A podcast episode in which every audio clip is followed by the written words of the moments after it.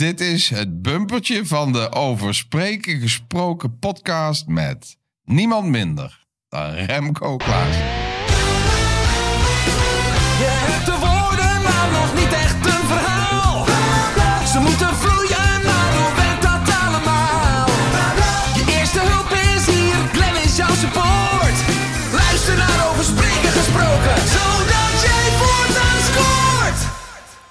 Hey hallo en leuk dat je luistert naar aflevering 4 van de Over Spreken Gesproken podcast. In deze podcast maak je korte metten met plankenkoorts en leer je spreken met meer impact. Je hoorde het zojuist al in het bumpertje. Niemand minder dan Remco Klaassen staat voor je klaar in deze aflevering. Remco Klaassen is de best beoordeelde spreker van Nederland. Hij is schrijver van verschillende boeken. Ik, wij, verbaal meesterschap en factormoed. En ik kijk echt heel erg uit om dit met jou te delen. Remco heeft namelijk ehm, mij erg beïnvloed in mijn werk. Stephen Covey was mijn gateway naar de wereld van persoonlijke ontwikkeling en leiderschap. En na het lezen van zijn boek ben ik gaan kijken naar Nederlanders die zijn gedachtegoed ook tentoonspreiden. Nou, dan kom je uit bij drie mensen. Dat is Jan Kuipers, Ben Tichelaar en Remco Klaassen. En zijn onorthodoxe manier van werken en spreken gaf mij het geloof dat eh, ja, spreken niet alleen is weggelegd voor universitair geschoolde professoren of hyperintelligente talenknobbels. Integendeel, de grote valkuil van deze mensen is dat ze hun presentaties vol proppen met content, waardoor het verhaal veel minder impact maakt dan dat je zou hopen. Remco Klaassen merkt korte metten daarmee en beschrijft in zijn boek Verbaal Meesterschap verschillende technieken hoe je ervoor kan zorgen zodat dat jouw verhaal de grootst mogelijke impact maakt. Nou, wellicht weet je dat eh, Remco al verschillende interviews met verschillende pod- in verschillende podcasts heeft opgenomen. Eh, en wat mij betreft onderscheidt dit interview zich van alle andere podcasts. Want ik heb een deal gemaakt met Remco. We gaan het niet hebben over zijn persoonlijke reis of de eh riedels die, die hij al tientallen keren heeft afgedraaid. Ik heb hem gechallenged. We willen het echt hebben over de technieken van verbaal meesterschap, zijn fuck-ups als spreker, eh, wat hem zo enthousiast maakt over dit vak eh, en waarom ook misschien wel kritische vragen. Eh, waarom draait hij bijvoorbeeld al meer dan tien jaar hetzelfde programma? En, en wat maakt dat hij dat nog steeds met dezelfde overtuigingskracht kan doen? Ja, en dan ga je los en dan zit je twee mensen bij elkaar die met passie gaan spreken over een vak. En dan loopt het natuurlijk compleet uit de hand. Deze podcast duurt normaliter zo'n anderhalf uur. En dat was aanvankelijk ook de tijd die ik met Remco had afgesproken. Maar ja, dan ga je lullen. En uiteindelijk heeft, duurt het interview bijna twee uur. Dus ik heb maar liefst bijna twee uur aan content voor je klaarstaan. En in deze aflevering leer je niet alleen de definitie van verbaal meesterschap. Eh, maar we gaan het ook hebben of iedereen het vermogen heeft om een verbaal meester te kunnen worden. Eh, en wat is de kracht van een duurzame spreker? De, de, de sleutels voor congruentie tussen passie, vaardigheid en een persoonlijke missie als spreker. We gaan het hebben over wat de werelden van onderwijs, hypnose en cabaret van elkaar zouden kunnen leren. En wat ons natuurlijk drijft om met een enorme kwispel, zoals Remco dat zegt, het op het podium te vlammen. En waarom dat we voor de crematie van de PowerPoint zijn. Outro een paar belangrijke mededelingen. Zo maak ik de winnaars bekend van de winactie van aflevering 2. De aflevering met Koos Wolken en Jennet Burghardt eh, over authentiek presenteren. Zij gaven twee boeken cadeau en die maak ik bekend. En heb ik Remco bereid gevon- gevonden om ook een grandioze prijs weg te geven. En tot slot heb ik ook nog een primeurtje over de toekomst van de Over Spreken Gesproken podcast. Maar voordat we dat eh, delen, allereerst, dames en heren, fasten your seatbelts. Stap in de wereld van verbaal meesterschap met niemand minder dan Remco Klaassen. We hebben van tevoren afgesproken. Wij gaan, ehm, we gaan het niet hebben over daar waar je het al echt heel vaak over hebt gehad in podcasts. Ja. Mag, mag ik jou introduceren? Dan mag jij eventueel aanvullen en hebben we dat meteen gehad. Gewoon lekker kort. Oké. eh, ja. Ex-IT'er, yes. ex-DJ'er bij Centerparks. Ah, Animatie. An- meer animaat. Animatie. Animatie. Deed Ook bingo-avonden en eh, dat soort dingen. Gooi dat op een gegeven moment in een blender. Yes. En dan krijg je jonge trainer Remco Klaassen vanaf 1994. Even Ja, toen is het begonnen. Precies. Het springplankje, het Henny Huisman moment kwam bij Stephen Covey in 2003. Ja, ja, En sindsdien sta je te boek als een van de beste sprekers van Nederland. die laat ik bij jou liggen. Maar het is 2004. Toen heb ik 2004. voor het eerst, eh, ik heb vijf keer met hem in het voorprogramma gedaan. En daarna met zijn zoon. Toen hij eh, Sean Covey. vroeg eh, overleed. Ja. Wel een verhaal. Dus dat heeft mij wel ja, geholpen, de, meneer Steven. Nou, en wij knuffelen elkaar verbaal dood als we het over Covey beginnen. Ja, ja. Want we zijn allebei character Ja. van, van fanatieken, zou je kunnen zeggen. Ehm, maar we gaan het vandaag vooral hebben over verbaal meesterschap. Ja, Eigenlijk jouw tweede passie. Communicatie, beïnvloeding. Ja, leiderschap, persoonlijke ontwikkeling is de hoofdnoemer waaronder ik mijn werk doe. Maar eh, eigenlijk zit mijn, mijn, mijn, mijn hobby daaronder. Dus invloed en be- beïnvloeding. Hoe krijg je het meeste gedaan eh, door wat je hoe doet en wanneer? Precies, precies. Ja. Hoe zou jij een, een echt verbaal meester definiëren? Oké. Een echte verbale meester is in staat zo dwingend te zijn dat het publiek geen kans heeft om geconnecteerd te blijven bij het verhaal. En nauwelijks in de gaten heeft dat er van alles gebeurt met zijn hoofd, zijn lijf. Zodanig dat hij met plezier eraan terugdenkt en met heel veel energie en drive gaat doen, laten of nooit meer vergeten wat de zender heeft bedoeld. Ik heb het nog nooit zo gezegd, maar ik denk dat dit een mooie Dit- samenvatting is. Mooie samenvatting. Pompus Maximus. Fompus Maximus, inderdaad. Dat is de dus een van jouw belangrijke stellingen komt hier al voorbij. Zorgen dat je iets, eh, dat je iets zendt waarbij mensen iets gaan doen, laten of nooit meer vergeten. Juist. En dat er dan ook, dat hoor ik je nu ook zeggen, ook nog dat de spreker het zelf, dat er die lol in heeft. Dat Ja, het energetisch stroomt. De, de, een van de belangrijkste dingen, ook in het leiderschapsspectrum, is omgaan met energie. Geef je energie of kost je energie? Ja. Persoonlijk leiderschap, heb je energie, krijg je energie, zit je op de juiste koers? En als leidinggevende ben je in staat energie om te zetten in resultaat. Ja. En de verbale meester snapt dat dus ook en is in staat niet alleen eh, te boeien, maar ook energie te geven, dus inspiratie te geven. Dus dat doen laten nooit meer vergeten, vergt een bepaalde drive. En die moet je dus ook, ook opwekken. Dus niet alleen de contentoverdracht, maar ook de batterij erachter aan kunnen zetten. Zelfs wanneer mensen dachten het niet te willen. Dus dat vind ik ook wel gaaf. Nog heb- een keer, wat zeg je nu als Zelfs laatste? wanneer mensen dachten het niet te willen. Ja, Dus ik heb niet vaak, maar ik ik heb wel eens lezingen waarbij de directie iets van mij vindt.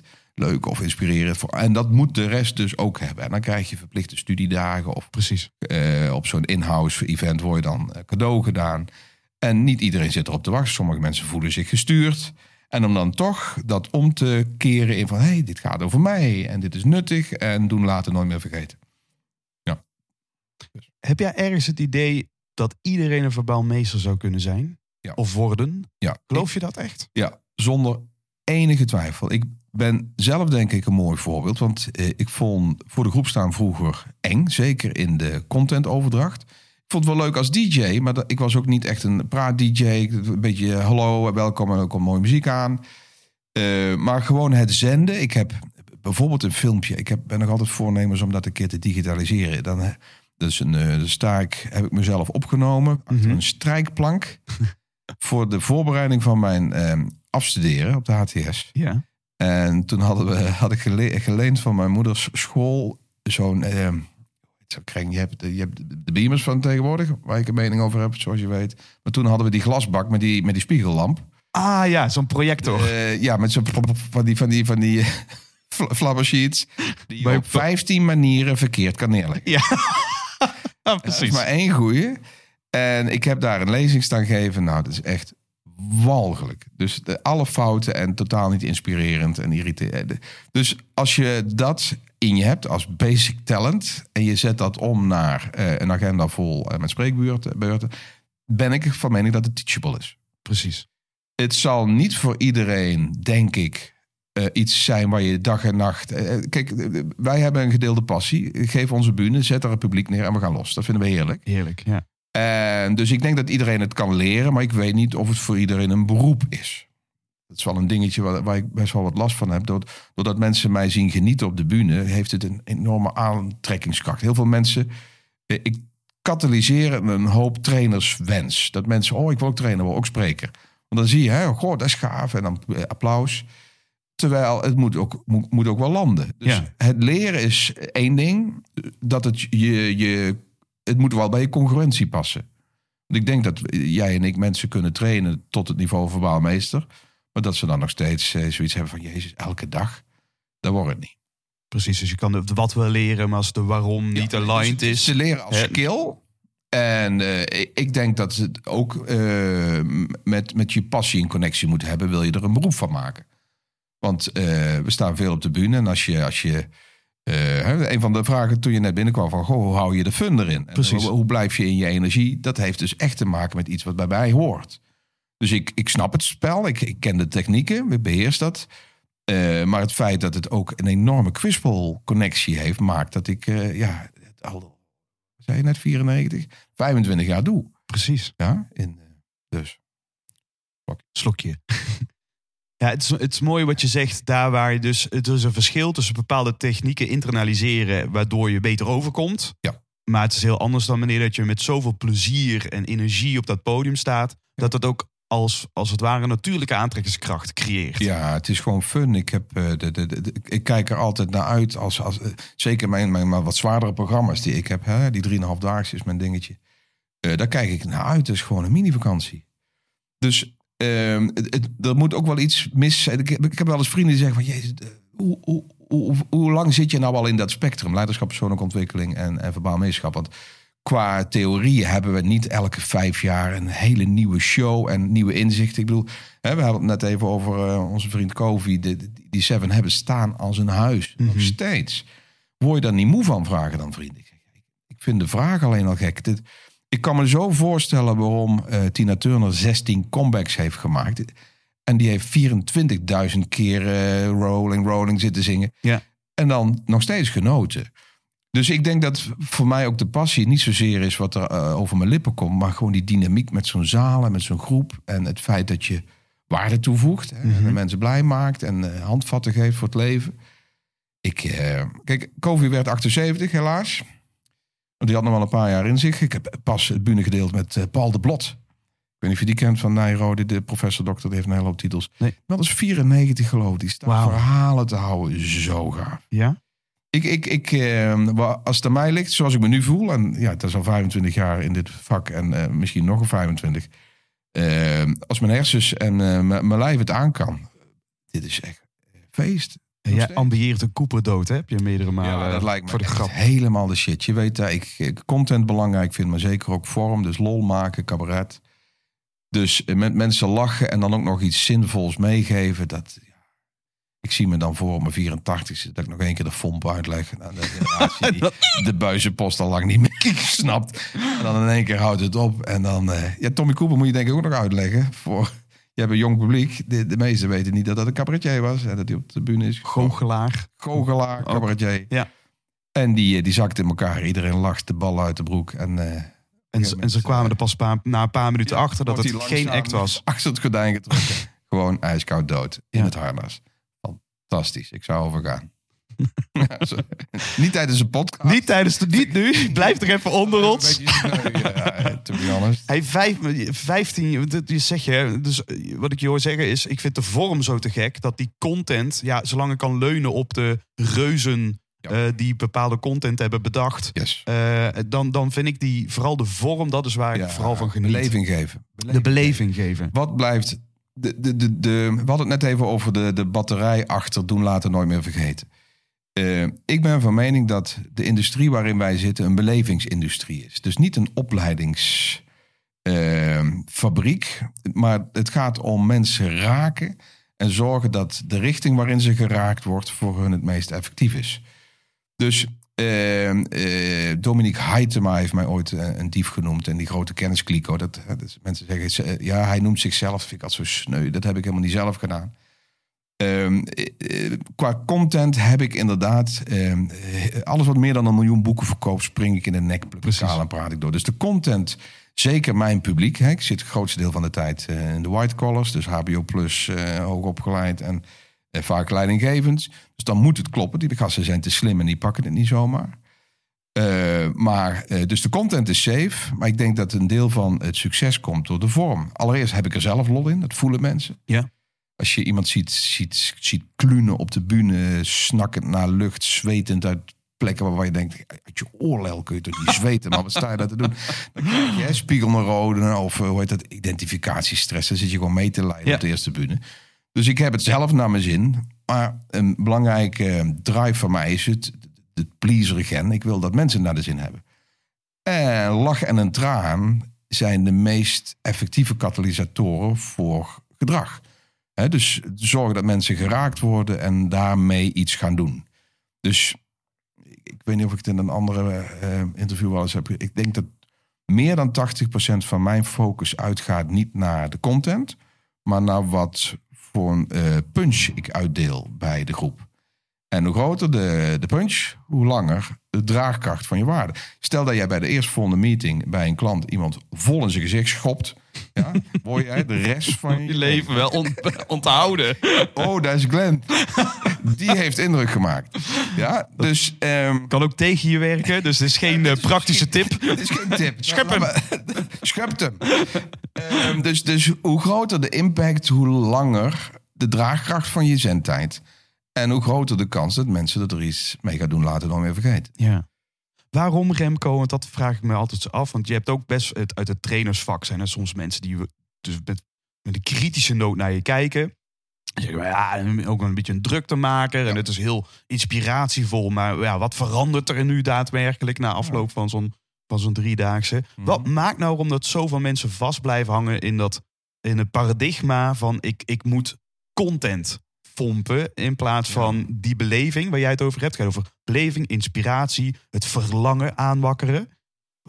Waarom is dat niet Ja. normaal of eh, algemeen gedachtegoed in sprekersland? Ik heb werkelijk waar geen enkel idee. Ik had het pas weer, moest ik, mocht ik eh, bij een of ander congres optreden. Eh, ter voorbereiding werd me gevraagd, nou, mogen we de handout vast hebben? Dan kunnen we de sheets vast inladen, anders sta je daar met je USB-stick voor lul. Ik zeg, ik heb geen sheets. Dus dan, nou, dan hoor je ze sterren van de andere kant van de lijn. Maar, wat komt u dan doen? Ik zeg, ik kom een presentatie geven.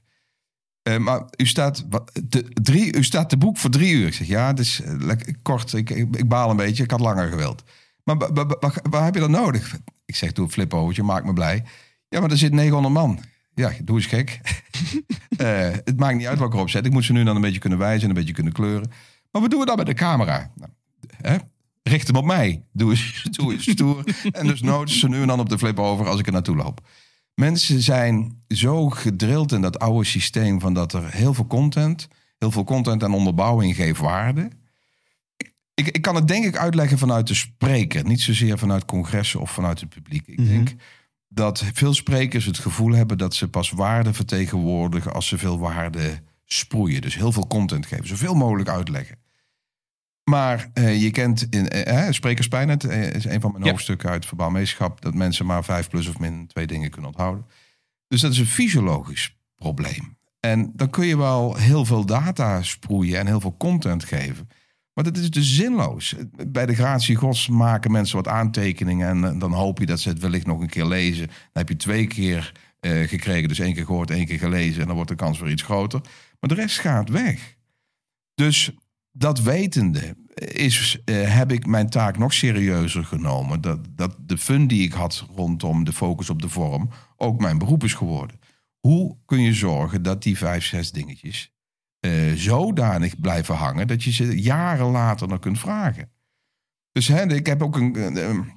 ik moet uitkijken wat ik allemaal zeg over, over collega's en, en, en, en eh, andere bedrijven die congressen aanbieden.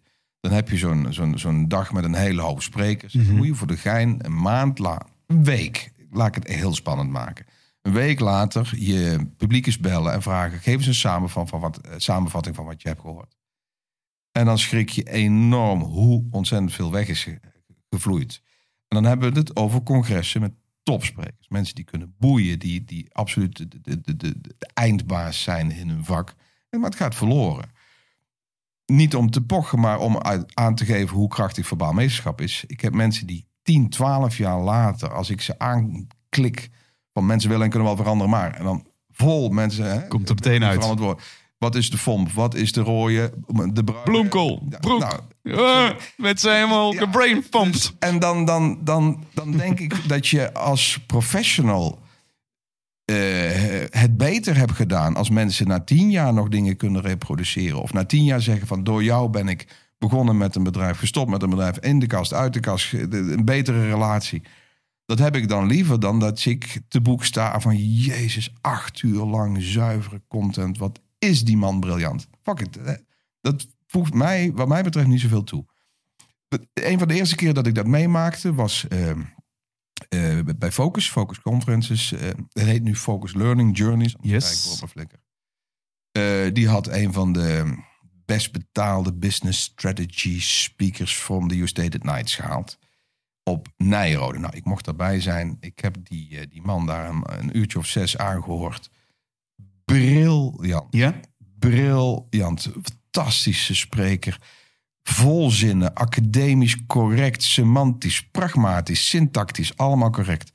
Maar het enige wat er bij mij gebeurde is dat ik me stommer en stommer en stommer voelde. Ik denk, ik, ik was bij sheet 23, de eerste 21 alweer kwijt. En ik denk, waar, waar, waar gaat dit naartoe? Waar gaat dit over? Ik in de pauze mijn onzekerheid checken bij eh, de, de, de, de duizend andere alumni van dat instituut. Ik zeg, hoe vinden jullie hem? Ik snap er geen zak van. Eén zegt, tot grote opluchting, eh, misschien moet ik zijn boek kopen.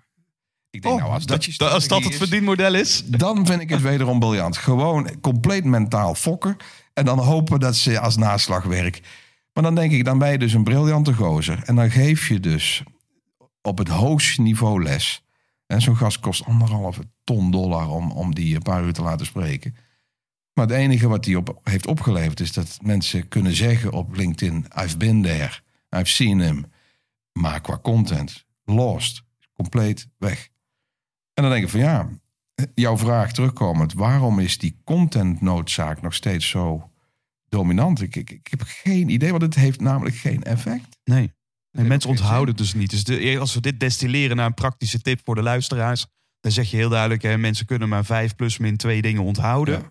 Ehm, en ik heb eigenlijk mede dankzij jou probeer ik mijn verhalen en eigenlijk alles wat ik doe, probeer ik te destilleren tot een punchline. Ja. Te weten dat, dat ik gewoon aan het einde van de dag eh, niet meer dan drie, max Ja. vijf van die punchlines les is, geld. heb gedestilleerd. En mo- more beleving en less content. En ook niet bang zijn, want dat, ik denk dat dat weer een reden is die misschien wel een antwoord geeft op jouw vraag. Mensen denken dat, het, dat je de doelgroep vernedert of paternaliseert als je dingen eh, één of twee keer herhaalt of vaker teruggrijpt op iets. Dat is zo niet het geval. Mensen, eh, ik heb nog nooit iemand gehad die in mijn lezingen vond van... goh, je hebt me wel een beetje als kind behandeld. Het een schoolse stijl. Nee, ze lachen enorm. Niet, niet iedereen vindt het leuk. Maar goed, dat is een humording. Daar hebben we het straks misschien nog Ja. over. Ik heb, ik heb heel, heel weinig omzet in de Bijbelbelt. Een so- soort van eh, nul eigenlijk. De, ik heb één keer een gesprek gehad bij een bedrijf. Werd ik geïnterviewd door vier voor een eh, in-house event. En na, dan moet ik, na drie minuten, moet ik niet liegen, eh, stond er al één op en die ging weg. Ik denk, nou moet je nou plassen midden in. We zijn net begonnen. Maar toen had ik schijnbaar in één zin fuck hemeltje en Jezus gezegd. Dat was voor hem een ik, dan. ik bedoel, ik ga gewoon los. Eh, Ik had er zin in. Maar de, de, de, nee, dat was de laatste keer dat ik daar eh, heb opgetreden. Dus, maar dat is, dat is stijl. Qua, ehm, ik, ik vind dat eh, je, je mensen helemaal niet vernedert of, of als kind behandelt... door ze aan de hand te nemen van hoe die content echt gaat werken voor je. Dus, dus als ik eh, bijvoorbeeld zo'n FOMP, die zit er bij jou ook goed in... eh, die heb ik eerst als anekdote neergelegd. Eh, die heb ik non-verbaal ondersteund. Ja, je, En- ba- je maakt er een symbool bij. erbij. En die wordt daar te pas en te onpas wordt die herhaald. In een lezing van anderhalf uur zit hij minstens 15 keer. Dus of non-verbaal, of een referentie, of alleen maar een... een eh, hoe ja, dan, nou, weet je nog? Dat ik alleen maar wijs naar de kwispelstaart bijvoorbeeld. Dus ik doe heel veel subli- eh. Subliminal messaging. messaging. En non-verbaal. En dit is non-stop herhalen. Maar dan maak je ook dat mensen eh, eh, als, als ze eh, een week later worden geïnterviewd, wat heb je bij Klaasje geleerd? Dat ze gewoon exact kunnen reproduceren wat jij erin hebt gedoe. Ja. Dus daarin, als je, als je daar stappenplannen uit zou moeten halen, dan zou je dus, je begint dus door in plaats van te zenden, na te gaan denken, stel we gaan ze daadwerkelijk opbellen over een week van nu. Juist. Eh, Wat wil ik dan dat ze zeggen? Dat Nou, noem ik de, de, de, hè, de deurknop, het deurknop interview. Dus wat ik trainers leer en sprekers leer is van oké, ik ben eh, de volgende keer erbij als jij eh, je bühneblok hebt gegeven. Je hebt een uur staan presenteren, een dag voor mijn part. En aan het eind van de dag sta ik bij de deurknop en interview ik ze. Waar ging het over? En wat vond je ervan?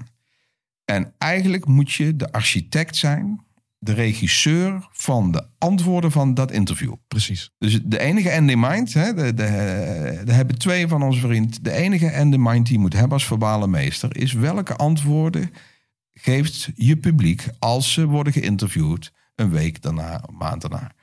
En dat wordt je doelstelling, niet die braindump.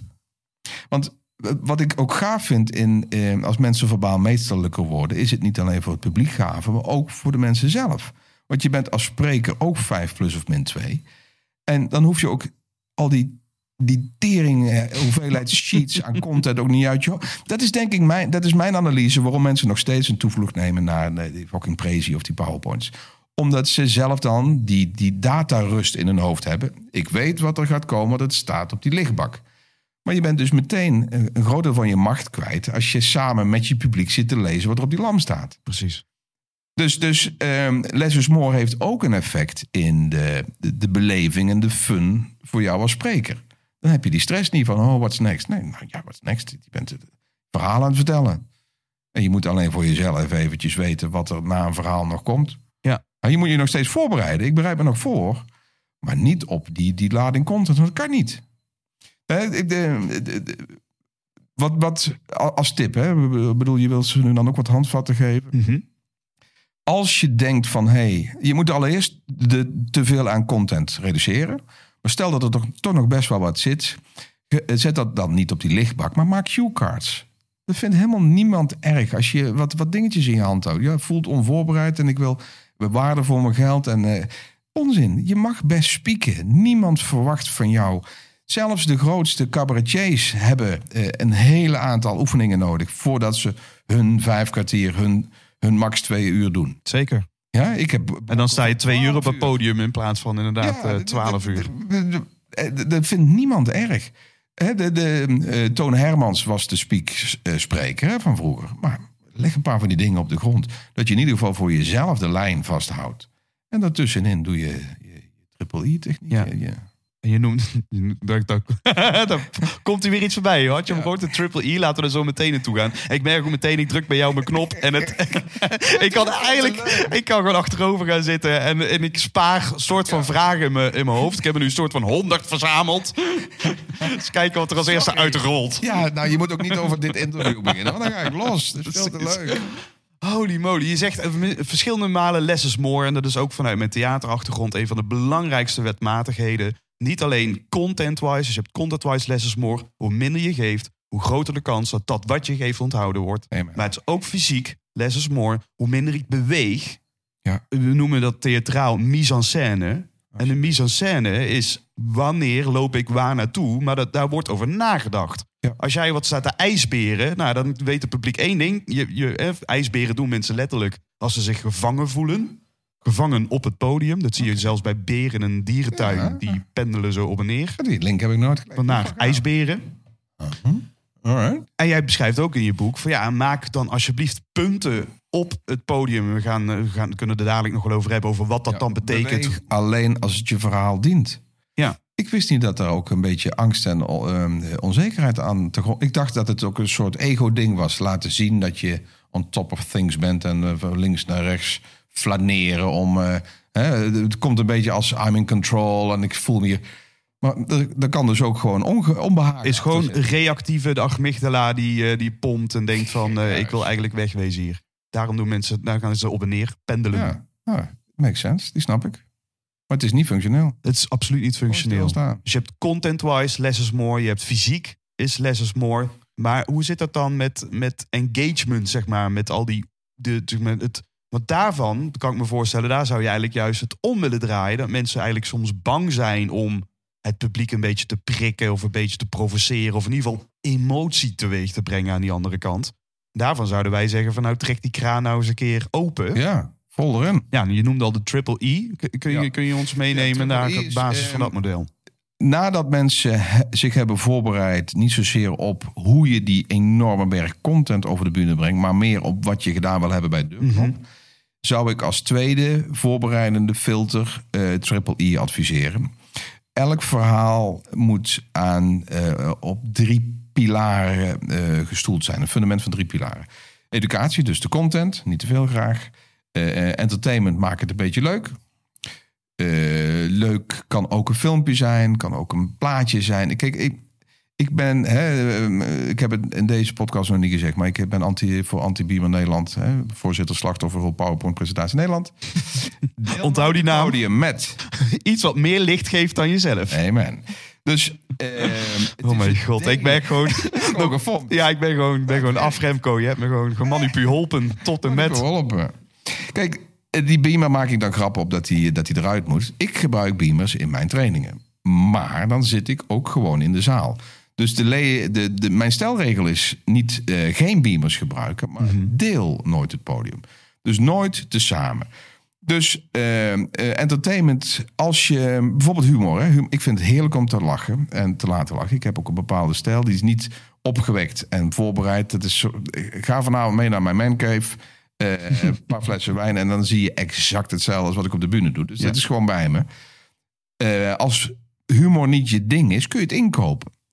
Pak een dumpert filmpje, pak een fokker, sukken, pak iets. Dus eh, ter ondersteuning is het prima. Maar hou dan wel in je achterhoofd dat je non-stop de baas bent van de beamer. En dan zet je hem ook gewoon iedere keer weer uit als je je werk doet als verbale meester. Dus entertainment eh, voor mensen die ehm, eh, wat, meer, wat meer remmingen voelen om zich die, die kraan open te doen. Ja. Dan heb je de beamer of een audiofragment, whatever. Dus je hebt educatie, entertainment en ehm, empowerment. Empowerment heeft erg te maken met de what's in it for them. Heb, he- heb je de content, kun je de content zo brengen dat het appelleert naar hun pain and pressure principle? Ja, precies. hè? Het vermijden van pijn of het lonken perspectief juist. voor plezier. ook dat is iets wat vaak eh, ondergeschoven wordt in de strategie van het voorbereiden van de presentatie. Want ze zijn te druk bezig met het structureren van al die data.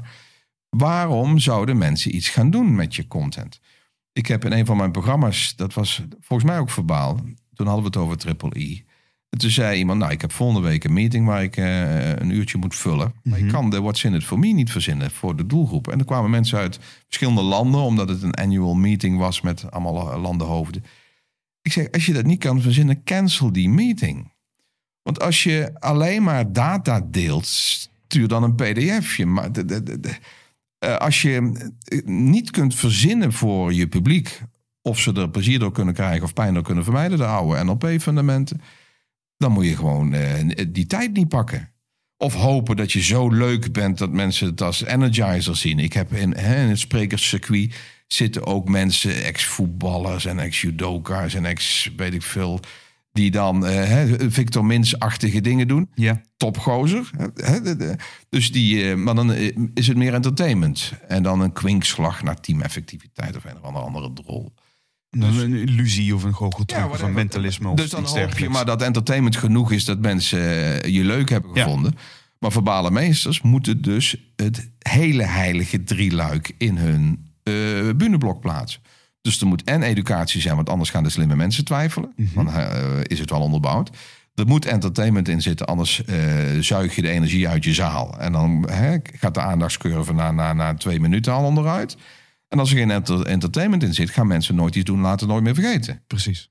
Dus, Of dus- andersom. eh, entertainment en daarna engagement. Toch? Alle drie moeten zijn. Haal er één weg. Ik ken sprekers die missen twee E's. Die alleen maar content sproeien.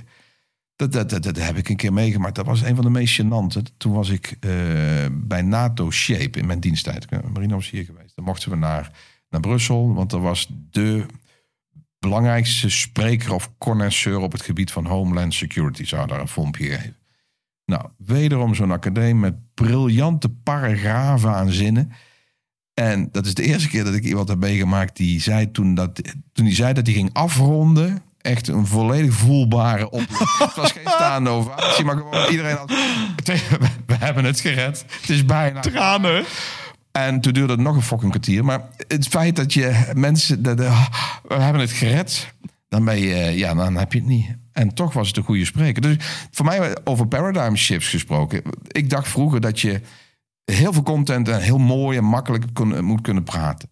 Dat is het helemaal niet. Ik heb stotteraars meegemaakt die zo inspirerend zijn. Dus niet dat, dat, dat hele gelikte en al die mooie volzinnen. Maar gewoon een beetje stuntelend en hakkelend. Maar zo de publiek bij de ballen pakte. En, En wat deden zij dan als ze dan die stotteraar Nou, hebben? Wat Echtheid, dat is ook wel een dingetje. authenticiteit? Vol met verhalen waar mensen vol eh, meteen eh, op landen. Geen gekke sheets of, of filmpjes. Gewoon, ik heb hem meegemaakt. eh, die gast, ik, ken zijn rang niet. Corporaal, denk ik. Weerstand. Mhm. een beetje een nare naam, maar een hele gave gozer. Hij heet Weerstand. Weerstand, achternaam. Oké. Ja. Die is betrokken geweest bij het Kotter-incident. Ja. Er zijn een aantal vissers verloren gegaan. En die hebben zij... Hij, was duik, hij, is duiker bij de marine. En eh, die heeft dat dus meegemaakt. En gevonden en filmmateriaal. En die eh, had eigenlijk niet zoveel sprekerservaring als ik me kan herinneren. Maar heeft daar een verhaal staan houden. Nou, staande ovatie. Mensen waren zo geraakt. En die was alleen vanuit zijn gevoel aan het vertellen wat hij die dag heeft meegemaakt. Hoe dat is om eh, zo'n opgezwollen eh, persoon voorbij te zien drijven. En je, en je weet dat hij een gezin thuis heeft. En, nou, dat kwam binnen. Ja.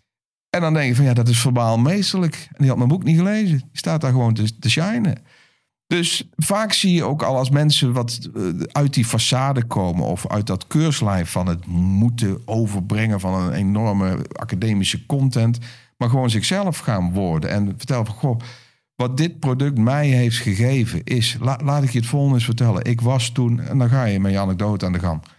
En dan is iedereen, eh, hangt aan je lippen. Precies. Dus voor de mensen die het spannend vinden om dat entertainment er toe, aan toe te voegen, je geeft eigenlijk twee praktische tips.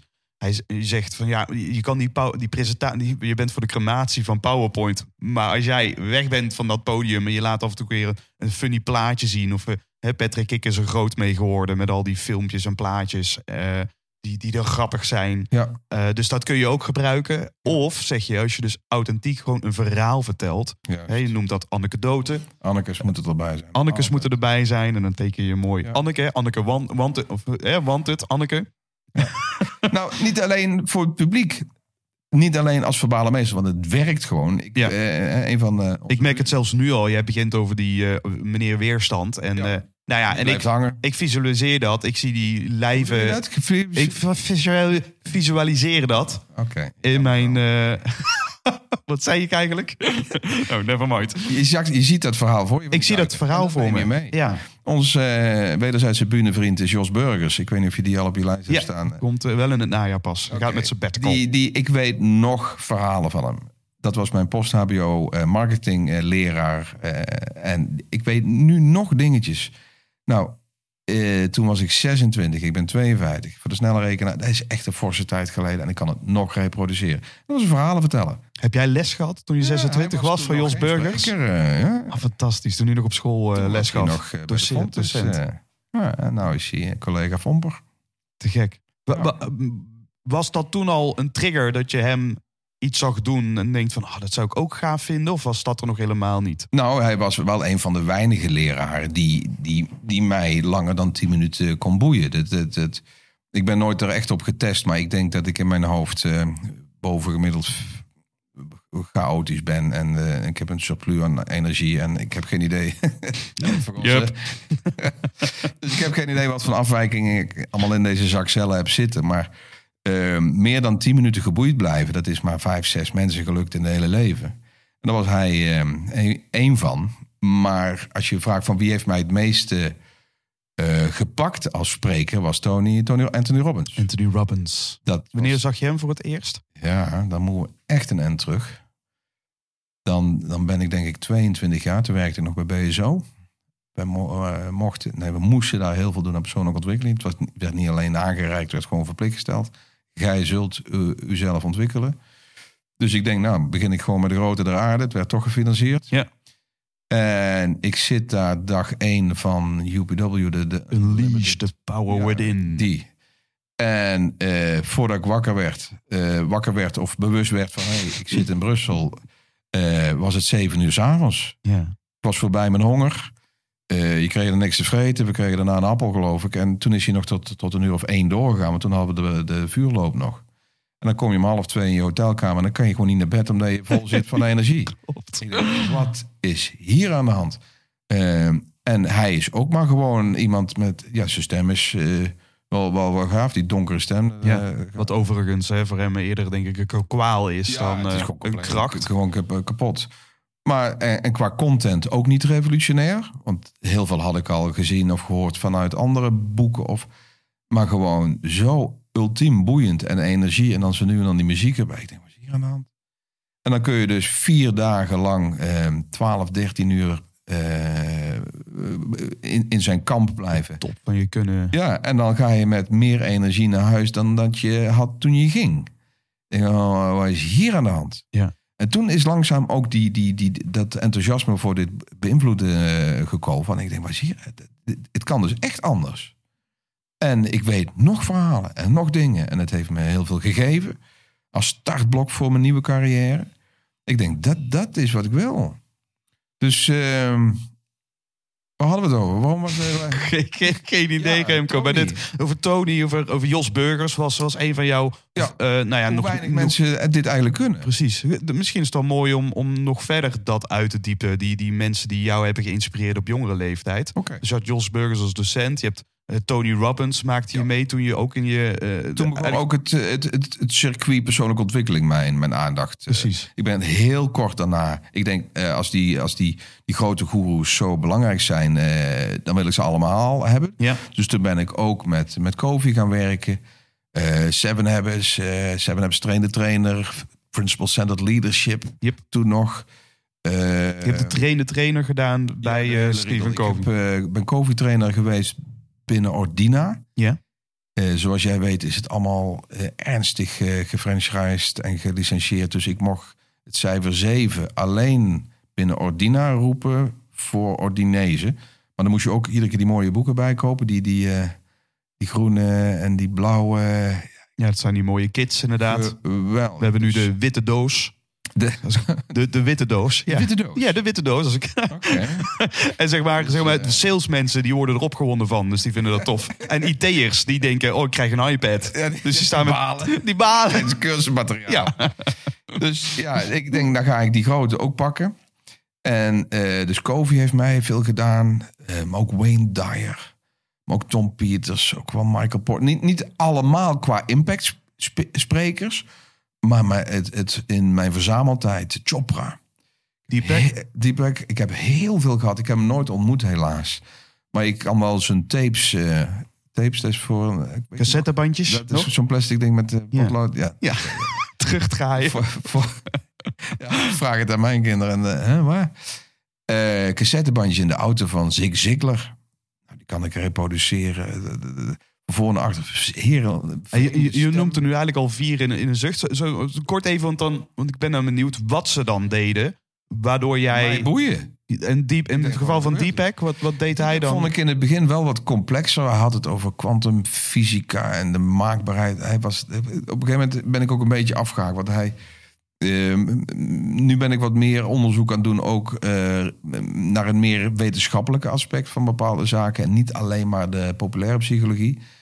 En dan hoor ik links en rechts eh, zo'n Jordan Peterson en zo'n Sam Harris... dat die ook wel wat twijfels hebben over de field of infinite possibilities. En eh, alles is energie. En, dus er zitten ook wel kanttekeningen aan. Maar qua stijl wist hij me ook wel te boeien. Ja. Dus ik, ben, ik, ik, ik heb een flinke periode goeroe, geilijd gehad... dat ik gewoon echt alles wilde horen en luisteren. Gelukkig hadden ze, hoe heette die club? Conant Audio. Dus een Amerikaanse club die ook alles op, op tapejes eh plemt destijds. Tony Robbins had ook zijn 30-day succesding. Die, die kan ik ook nog reproduceren. Dus een, een groot deel van mijn leercurve... en het, het geboeid zijn door van die power speakers... is in de auto, Ja. eh, heeft in de auto plaatsgevonden. Dat, dat merkte ik ook bij mijn eerste paar trainingen en lezingen... dat ik heel veel Engels eh, gebruik Omdat het gewoon er zo in zat. Precies. Dus, eh, maar ook oude beïnvloeders. Hoe heet die? Norman Vincent Peale, Dr. Joseph Murphy. Die twee die zeggen me, Ja, maar niks. de, de mensen die wij nu lezen, of de generatie nu leest, eh, Simon Sinek. Ja, Vind ik een gave collega. Ehm, die is wat dat, qua content exact hetzelfde als ondergetekend hier. Het zijn, zijn circles en zo. Dat kun je allemaal Covey doorheen lezen. Door Covey kun je ook Jim Rohn doorheen lezen. Door Jim Rohn kun je weer Ochmandino lezen. Door Ochmandino zitten dingen van Epictetus. Dus dat, en dan hebben we het al over oude Griekse... En, dat, eh, ja, ik weet niet waar ze vandaan komen, maar eh, hele, hele oude Voor. Christus ergens gewoon. Dus ik denk dat het, het hele kennisdomein waar eh, jij en ik uit putten... een, een redelijk constante eh, omvang heeft, heeft. En hier en daar wel eens op labeltje veranderd. Ik heb eh, twee jaar geleden eh, een mindlessness training gevolgd... omdat ik daar veel over hoorde. mindlessness. Ja, het heet mindfulness, maar het slaat nergens op. Je- Ze willen dat alles leeg is en in het nu... Ja, noem het mindlessness. Ik bedoel, wat, ik ben nou eens een beetje betrokken. Mind off in plaats van mind on. En dus ik ben daar gaan kijken en het was dus exact wat ik dacht. Oude wijnen, nieuwe zakken. Het is helemaal Eckhart Tolleaanse leven in het nu en bewuster worden. Prima, geef het een nieuw label als het maar doorgaat. Maar qua content hebben wij de laatste... Hoe lang ben ik hiermee bezig? Ik, denk, ik ben 24, 25 jaar in het beroep, ben 27 jaar aan het verzamelen. Er is niet echt veel revolutionair nieuws gebeurd. Dus, dus qua content zijn wij allemaal elkaars bijbeltjes aan het voorlezen. Maar Mhm. Dat is niet het probleem, denk ik ook. Eh, eh, ik denk dat we verbale meesters dus veel meer moeten gaan kijken van hoe kun je zorgen dat die bijbeltjes landen. Ook in het onderwijs bijvoorbeeld. Hè. Het is toch zonde dat je het programma wat jullie dragen, de, de eh, executives, eh, de hoe heet dat? Niet de Seven Habits. er Op een gegeven moment kwam er Seven Apps for Managers, bedoel je die?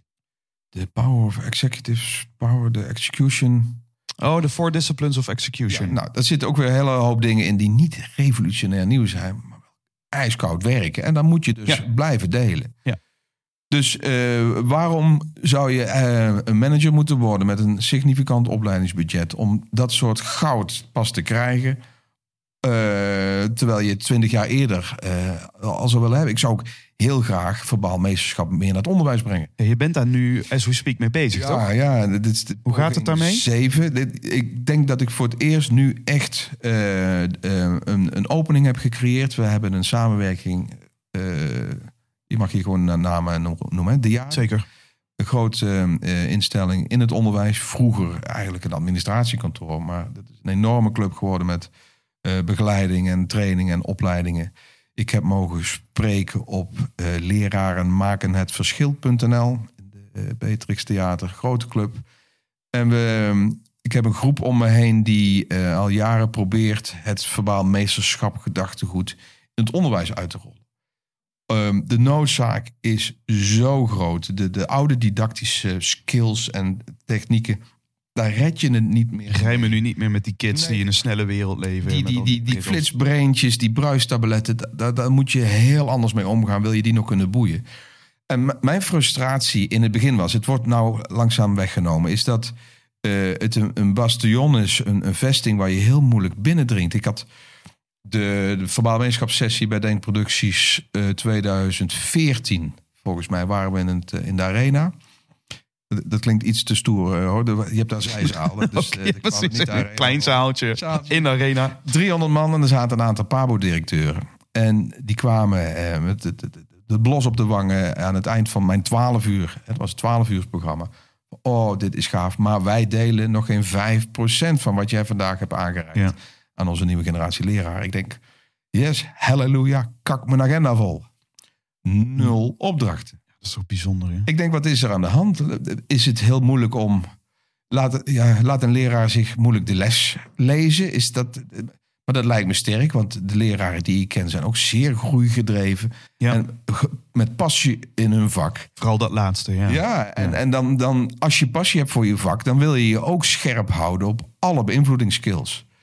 Dus eh, het, het lijkt te gaan lukken. We gaan binnenkort een roadshow doen door Nederland met eh, de- onder het mom van de superdocent en wat andere superlatieven. Eh, hoe kunnen we zorgen dat er door wat wij zeggen nog, ve- nog meer gebeurt naar, naar leerlingen? Ja.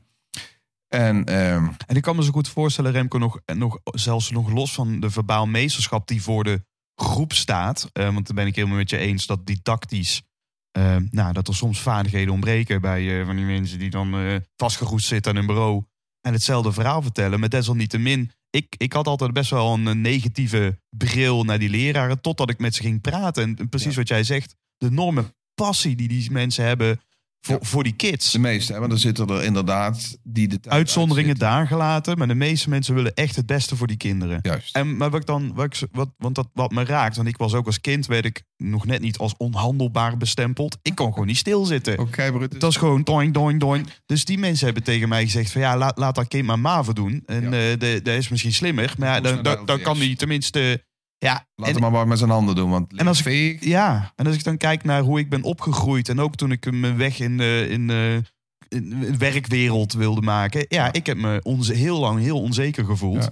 Omdat ik denk van ja, ik, eh, ik ben niet slim genoeg of wie Ja. ben ik nou om hier nou iets over te gaan terwijl je zeggen. nooit geboeid bent geweest, nooit geïnspireerd. Nee. Ze hebben je niet kunnen pakken. En het kon me zo goed herinneren toen ik van Limburg naar Brabant verhuisde en ik van eh, leraar aardrijkskunde wisselde. Nou, aardrijkskunde in Limburg, stevens 4, 5. En ik ben met een 8 heb ik examen afgerond. Ja. En dat kwam niet door de stof, want die was natuurlijk hetzelfde, wordt landelijk Exact. bepaald. Dat kwam door de leraar die wist hoe die verhalen moest vertellen. Ja. Maar wat ik dan, wat ik, wat me dan, eh, ik ben ook groot fan van Ken Robinson, ken je ook, hè? Met die een paar TEDx, supergrote eh. TEDx TEDs eh, Mee gemaakt. Dat was wel stoer. Heb je zien, ook gezien, ja? Nou, nee, samen. We- we hebben, jullie hebben samen het podium gedeeld. eh, was hij mijn support act. Ah, Is dat stoer? ja, hij is support act. Ja, Fantastisch. Ja, dat klinkt wel heel. Maar hij zegt ook van we moeten het systeem, het systeem klopt gewoon niet meer waar, waar wij focussen op de exacte vakken. Maar fysieke vakken, creatieve vakken en exacte vakken zouden evenredig eh, belangrijk moeten zijn. Ja. Maar ook verbaal mees, juist verbaal meestelijk gegeven. Want ik zie in het onderwijs ook stromingen, heb gezien ook voor een deel ontstaan, waar het meer bij het kind werd gelegd en meer individualistisch. En eh, ieder zijn eigen groeicurve. En Zo'n beetje wat bij vrije scholen gebeurt, bedoel je dan? dat mensen hun Nou, eigen ontwikkelpad kiezen? Pogingen, eh, diverse pogingen geweest om oldschool eh eh, eenrichtingsverkeer al te verbeteren. Ehm, maar dat, dat heeft ook niet overal gewerkt. En ik denk dat je als les, als docent nog steeds een eenrichtingsverkeer kunt creëren. Maar dan wel op een verbaal meesterlijke manier. Ja. Lesgeven zal altijd blijven bestaan. Maar de, de, de, de, de, de, in de huidige dynamiek worden beïnvloedingstechnieken alleen maar belangrijker. Ja. Je gaat ze verliezen. Die, die, die kinderen hebben een, een, een span of, of, of eh, concentration van, van vijf seconden. Kijk maar naar jezelf. Hè? Als je trage wifi hebt of je mist een, een rood licht of een groen licht. Dan, denk je, oh, dan ben je 30 seconden lang. Ja, ik ben vergroeid met mijn eh, telefoon. ja, Ja, die zit gewoon dus- mijn bil vast. Kan er ook niks meer aan doen. niet kunnen schakelen naar die nieuwe dynamiek en die nieuwe snelheid, verlies je dus letterlijk je, je, je, je publiek. En daardoor krijg je niks meer gevormd. Voor alle leraren, Remco, die luisteren. Als we, we, kunnen nu al, weet je wel, verander de wereld, cirkel van invloed. Eh, Ja. Bam, we zitten hier. Yes. Laten we hen gewoon alvast één praktische tip meegeven. Dat jij zegt van nou, als je, als je dat al implementeert, Ja. god, dan wordt het al in ieder geval een stukje gemakkelijker. Ik ga ervan uit dat, we, dat ik nu spreek naar een leraar die nog de passie heeft. Ja. Want anders moet je andere dingen eerst. Laten we veronderstellen, de zit why, de kwispelwoorden, Ja, die zijn Iemand zit online. nog vol in zijn rol en heeft nog zin in het vak. Ehm, oh mijn god. Pak allereerst dan die, die, één tip. Ik haat jou. Als we nou de het eerste deel van Kort eh, deze podcast er maar bij pakken. Die sprekerspijn, dus die 5 plus of min twee dingen. En die triple I. Als, als je je les is minder voorbereid op de content die uitgesproken moet worden versus de beleving die maakt dat mensen er iets meer mee gaan doen. Als je die kentering al maakt, denk ik dat het niet alleen voor de kinderen, maar ook voor jezelf al een enorme boost kan gaan geven. Dus, dus ehm, ja, ik, ik moet uitkijken. Ik weet zo weinig over het onderwijs. Ik heb geen didactiek, didactiek gehad en pedagogiek. Ik weet, mijn hobby zit over invloed en beïnvloeding. Dus wie weet, kennen ze de techniek al? Maar goed, als ik dan die, die PABO-directeur Ja, die podiumposities, pre-pumpers, al die hypnose technieken, geen triple. Dan denk ik van ja, wie heeft er zitten slapen? Moeten we niet bij- misschien eerst bij de pabo's beginnen? Dat verbaal meesterschap gewoon een verplicht vak wordt. Du moment dat je je bakjes opentrekt, moet je weten Iedereen. hoe je kunt zorgen dat iemand iets gaat doen, laten nooit meer vergeten. En dan, en dan snap ik dat didactiek en groepsdynamica en dat hè, er zijn al boeken over volgeschreven, maar als het gaat om toch de wat modernere, de hypnose technieken, de, de, het onbewust beïnvloeden, dan zie je dat die marketingmensen die gaan, die hebben nu neuromarketing. Ja. Nou, eigenlijk zou je dan denken dat zijn eigenlijk misschien de, de verkoopnazi's. Ja, maar Zou je maar kunnen zeggen. Van, pak daar Maar pak daar dan, implementeer dat dan. het goud uit. Klap het om naar jouw vak. En weer door. Als jij het dan hebt over die ruimteposities. Misschien is dat wel een mooie praktische. Je staat als docent voor, voor de klas. Ja. Eh, vaak dan pak je, en dan, dan, dan zit dat vast ergens aan een, aan een tafel of een stok of een bord. Ja, of zittend. Of zittend. For fuck's sake. Rillingen. Eh, Rondlopend. rondlopend. Wat denk je dan? Wat kunnen we hen meegeven over ruimtegebruik? Kijk, d- d- ik, ik vind eh, de, de ruimtegebruik en de, de tijdlijnposities eh, eh, wordt als een leuke truc gezien vanuit mijn boek. Ik heb het gejat uit de timeline therapy, een, een deel van de hypnose. Ik heb van Ted James les gehad over hoe je lichaam, ruimte en tijdsbesef kunt gebruiken in therapeutische zin. Mhm. Eh, dus mensen hebben voor hun gevoel het verleden achter zich of links zich, eh, het heden in zich of voor zich en de toekomst eh, naar rechts of naar voren. En in die dynamiek kun je mensen dus meenemen naar vroeger of naar het, heden of naar appelleren naar de, de toekomst.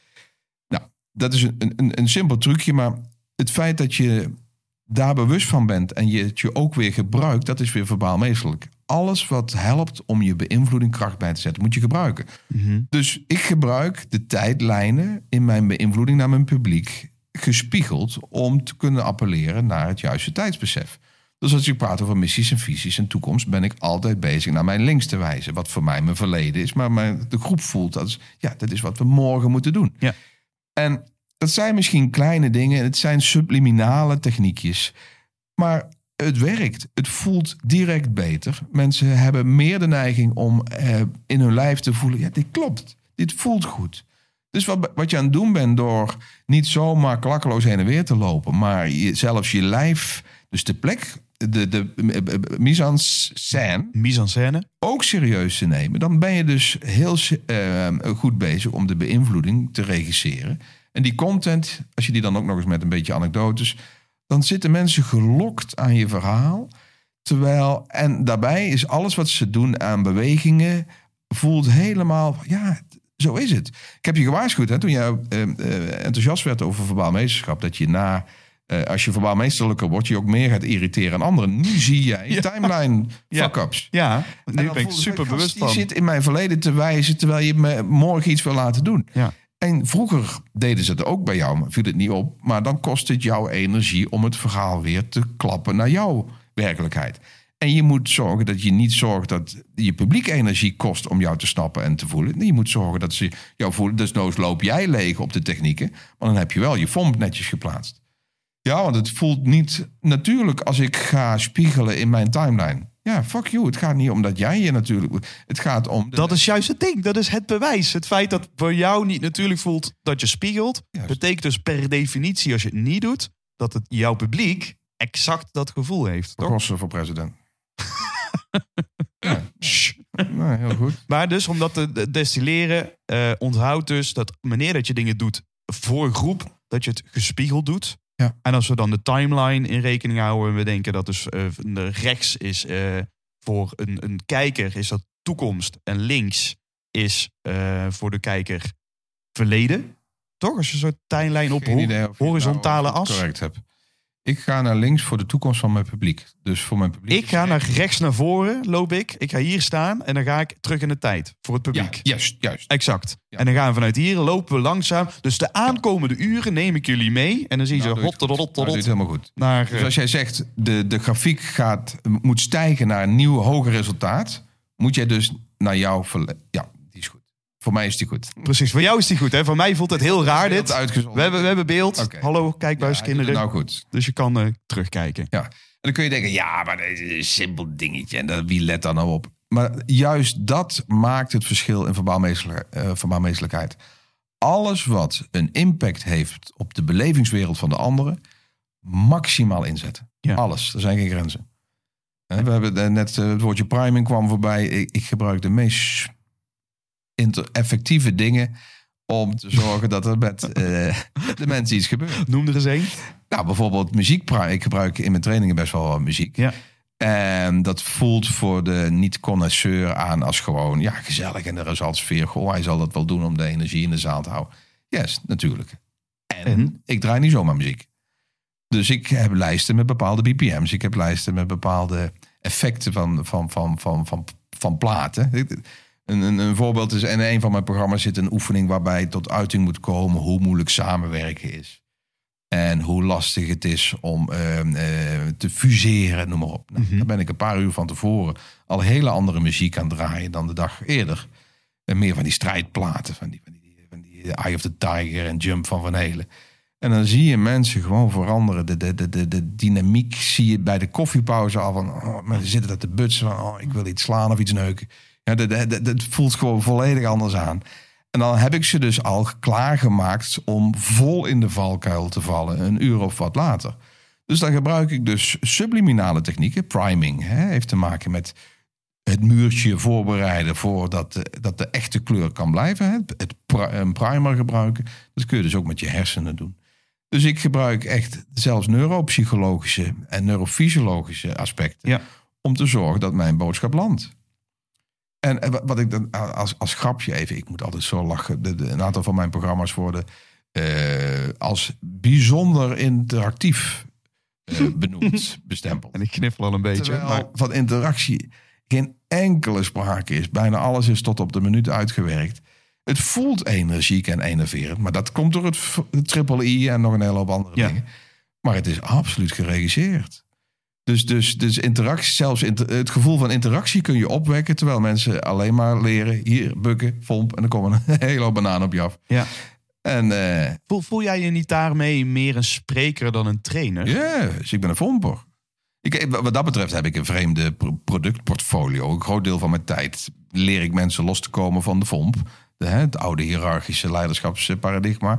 Terwijl ik in mijn beroep als eh, spreker, eh, sprekerstrainer eh, juist eh, het vompen boost. Exact. Als je dan je bakken zo doet, zorg dan dat, er- dat er iets gebeurt. Ja, precies. En voor de rest moet je loskomen. Hè? Het, het gaan wonen in je circle of influence om je en, en de mind een beetje urgencyloos. Ja, in precies. Public victory. First things first. en Zo.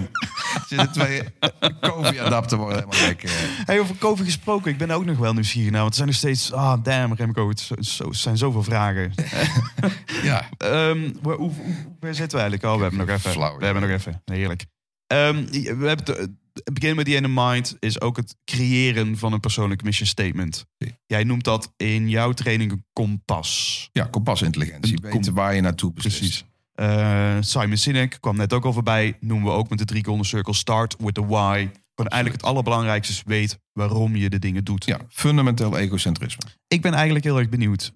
Kun jij jouw kompas zo eh, opdreunen? Yes, of course. Ja, nou. Ik, Remco Klaassen, heb, geven en creëer positieve energie. Ik groei en help anderen groeien. Ik heb enorm veel lol en ik geniet van een vitaal en uiterst comfortabel leven samen met mijn gezin, familie en vrienden. Oké, en nu dreun je... topline Oké, document. oké, precies. Oké. En, en nu dreun je hem op. Yes. Stel je voor, jij zit hier nu tegenover mij... en eh, jouw familie zit daar een kamer verderop. Zie. Het is een situatie leven of dood. We gaan nu vragen waarom moeten we jou met jouw club hier in leven houden. Want eh, ja, we kunnen maar. We, we moeten, moeten streng zijn. En eh, niet iedereen eh, kan hier eh, op aarde rond blijven denteren. We hebben gewoon overbevolking. Ja. Dus eh, kun je hem nog een keer uitspreken? En nu alsof je het meent. Nu is ook. Nee, maar ik, Je weet het ik natuurlijk ook. het. Ik heb hem uit mijn hoofd gedaan omdat ik er les in geef en mensen dan ineens ook vragen: mag ik de jou horen? Dan moet je gewoon even staan.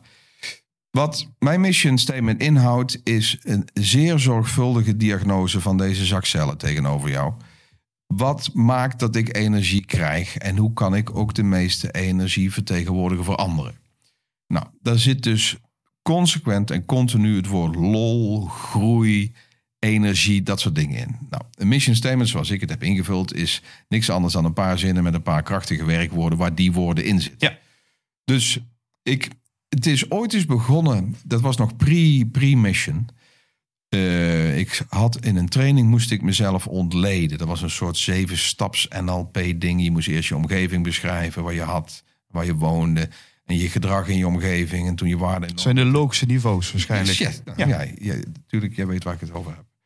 En, eh, Overigens, een van de beste modellen die ik geleerd heb binnen NLP. ja, als je dan toch gaat strippen, doe het dan op de juiste manier. Ja. Nou, de laatste stoel was identiteit of inner drive. Die tijd en na spiritualiteit. Ja. Nou, bij identiteit moest ik mezelf met, met metaforen bespreken. Ik ben Klopt. als een. Nou.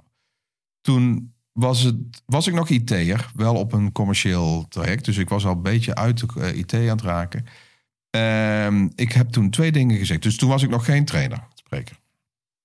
Eh, Moeder Teresa. Nee, ik had eerst eh Golden Retriever. Dat is echt wel hoe je deze persoon eh, makkelijk samenvat. Die- onrust en die lol. En ik mag, oh, bot en een bal. En, dus dat zit er heel erg in. En Mhm. als tweede, en die snapte ik toen nog niet. Moeder Teresa en een glitterpak. Die kwam er toen uit. Toen was ik 22 jaar. Moeder Teresa. Ik denk van, glitterpak. En het matchte wel een beetje met mijn, wat ik toen dacht dat bij me paste. Want ik was een IT'er die richting de sales aan het groeien was. Dus eh, sales is Moeder Teresa. Je, je helpt mensen hè, Ja. van, hun, van hun geld af. I don't know. Dat is toch een dierbaar beroep. En eh, glitterpak, ik heb ook wel iets aan eh, lol maken en aandacht. Hè. Ik was toen al die disjockey in de Centerpark.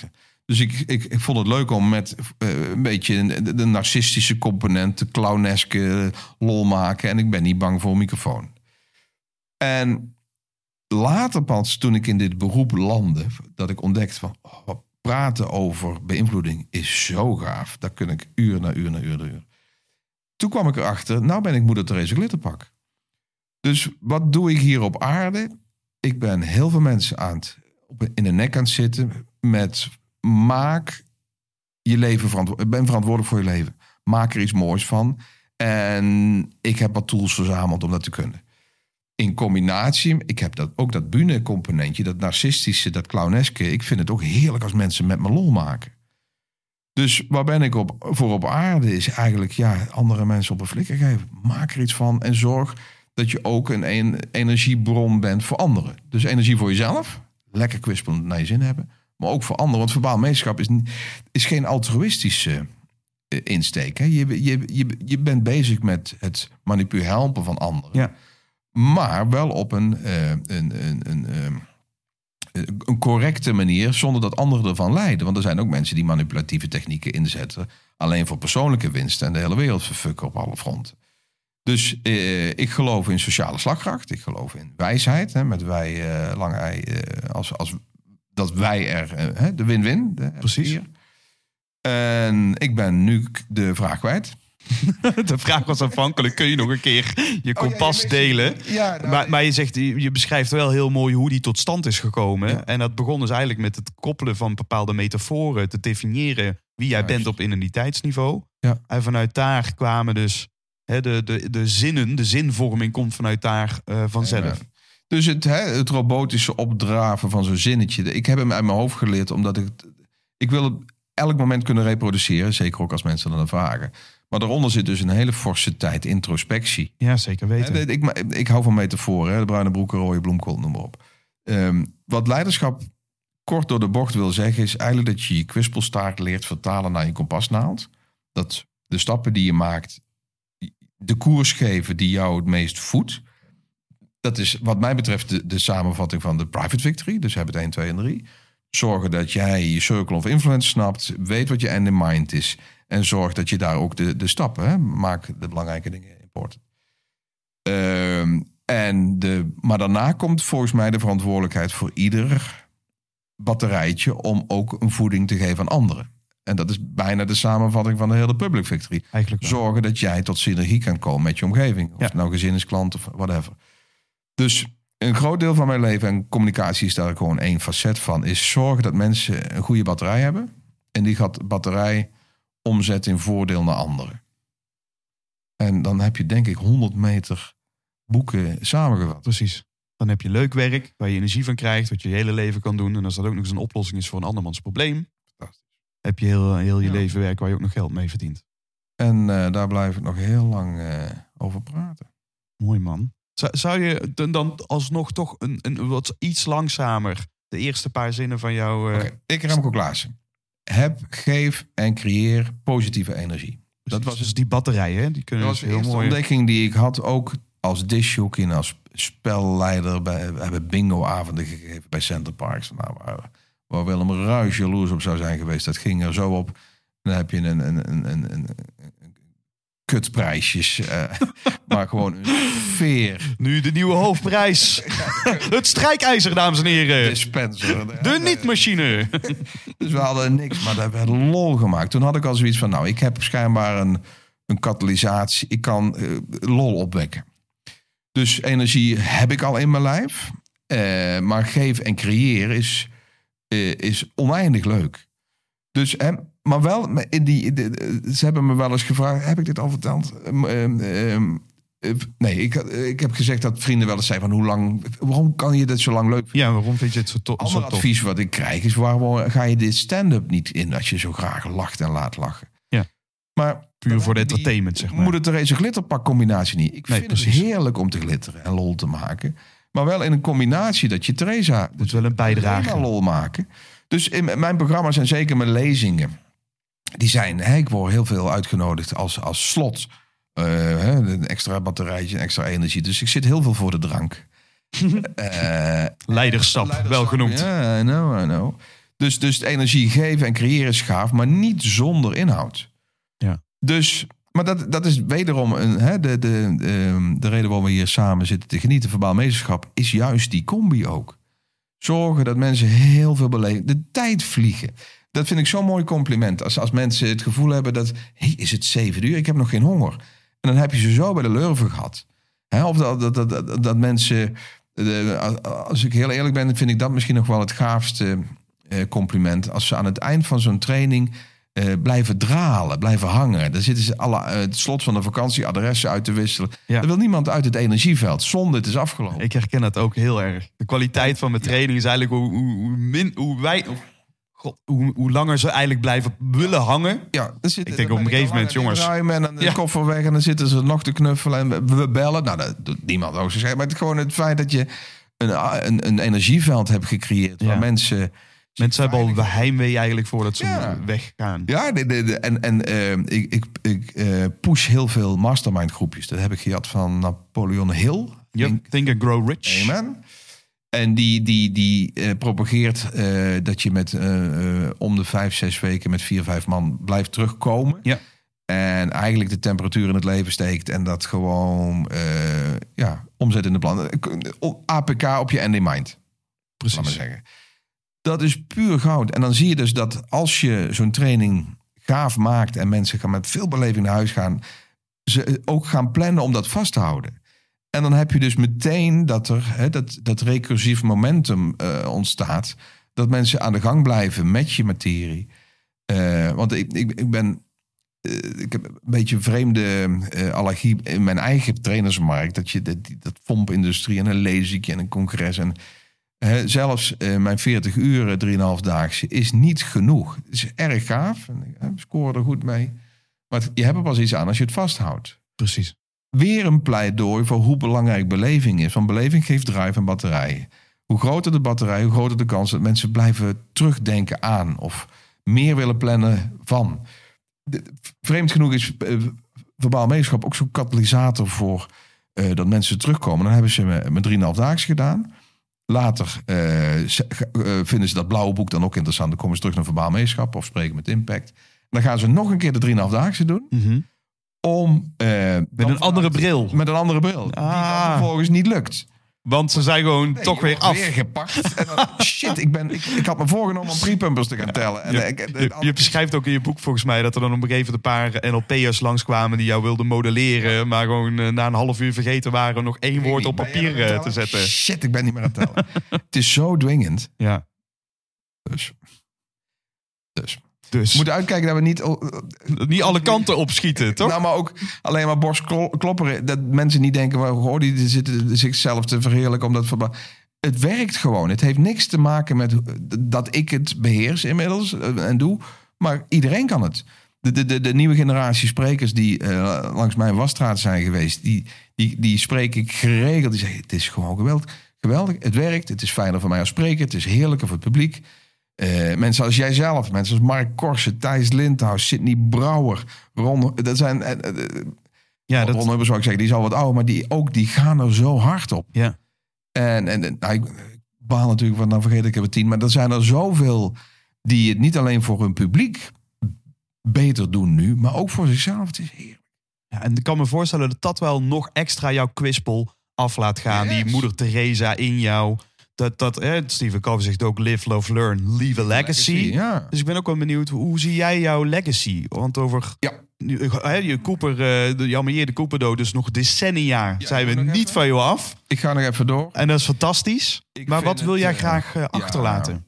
Als, als er een hemelpoort is, wie er dan ook zit, en ze vragen wat heb je bereikt, en dan, dan, dan kijk ik terug op, op eh, misschien wel een miljoen plus mensen die ooit een fompje van mij hebben gehad, in wat voor vorm dan ook, een podcast, een, een boek. Ik heb ooit cd's gehad, geloof ik, ik weet niet of die nog bestaan, een training. En dan zeggen van, nou, door hem heb ik eh, meer lol in mijn werk gekregen. Ben ik beter gaan luisteren naar mijn partner. Ehm, heb ik me als beïnvloeder eh, sterker gemaakt. Ja, dat is geweldig. Dat, dat, eh, daar heb ik, kan ik nu al emotioneel van worden. Hoeveel mensen er eh, nu al in mijn kiel zocht. Want in principe vind ik het ook een eerbetoon aan mijn goden. Eh, ik denk dat ik eh, misschien wel eigenhandig 50.000 meer Seven Habits boeken heb doen verkopen. door mijn passie rondom Steven.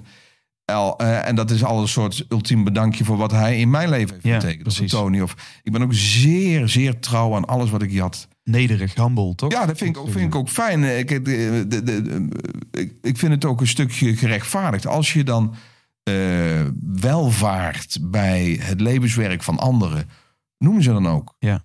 Dus ik zal ook altijd mijn, mijn bronnen vermelden, voor zover ik ze nog weet. Want ik heb zoveel gehad.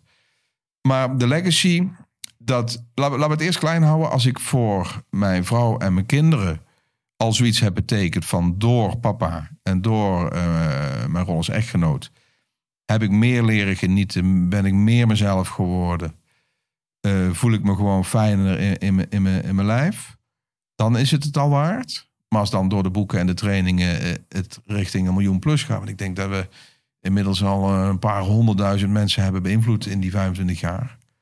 Daar krijg ik wel een rillingje van als, als, als mensen dat ook nog eens eh, ja, eh, hun leven heeft verbeterd. Ja. En dat, die rilling, hoe zou je dat gevoel bij jou omschrijven? Ja, dat is gewoon. Ik, het, ik heb het. Kijk, die eerste zin, heb, geven en creëer positieve energie. Dat gaat nog veel verder dan, dan wat jij van mij kent op de bühne. Ehm, ik ben nou zo'n 23 jaar Reiki-master. Klinkt ook hartstikke stoer, maar dat zijn gewoon een aantal trainingen die je moet volgen. Want het, heeft niks te maken met kunnen. Je zet dat open.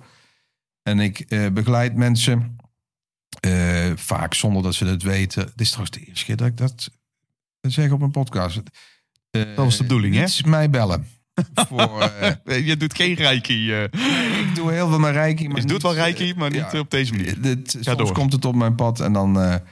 en dan heb ik wel eens met mensen gesproken die makkelijker door een periode zijn gekomen of minder pijn hebben gehad van een brand. Want I don't know, het is zo vaak. Ik ben nog steeds het IT van binnen. Ik snap er geen zak van.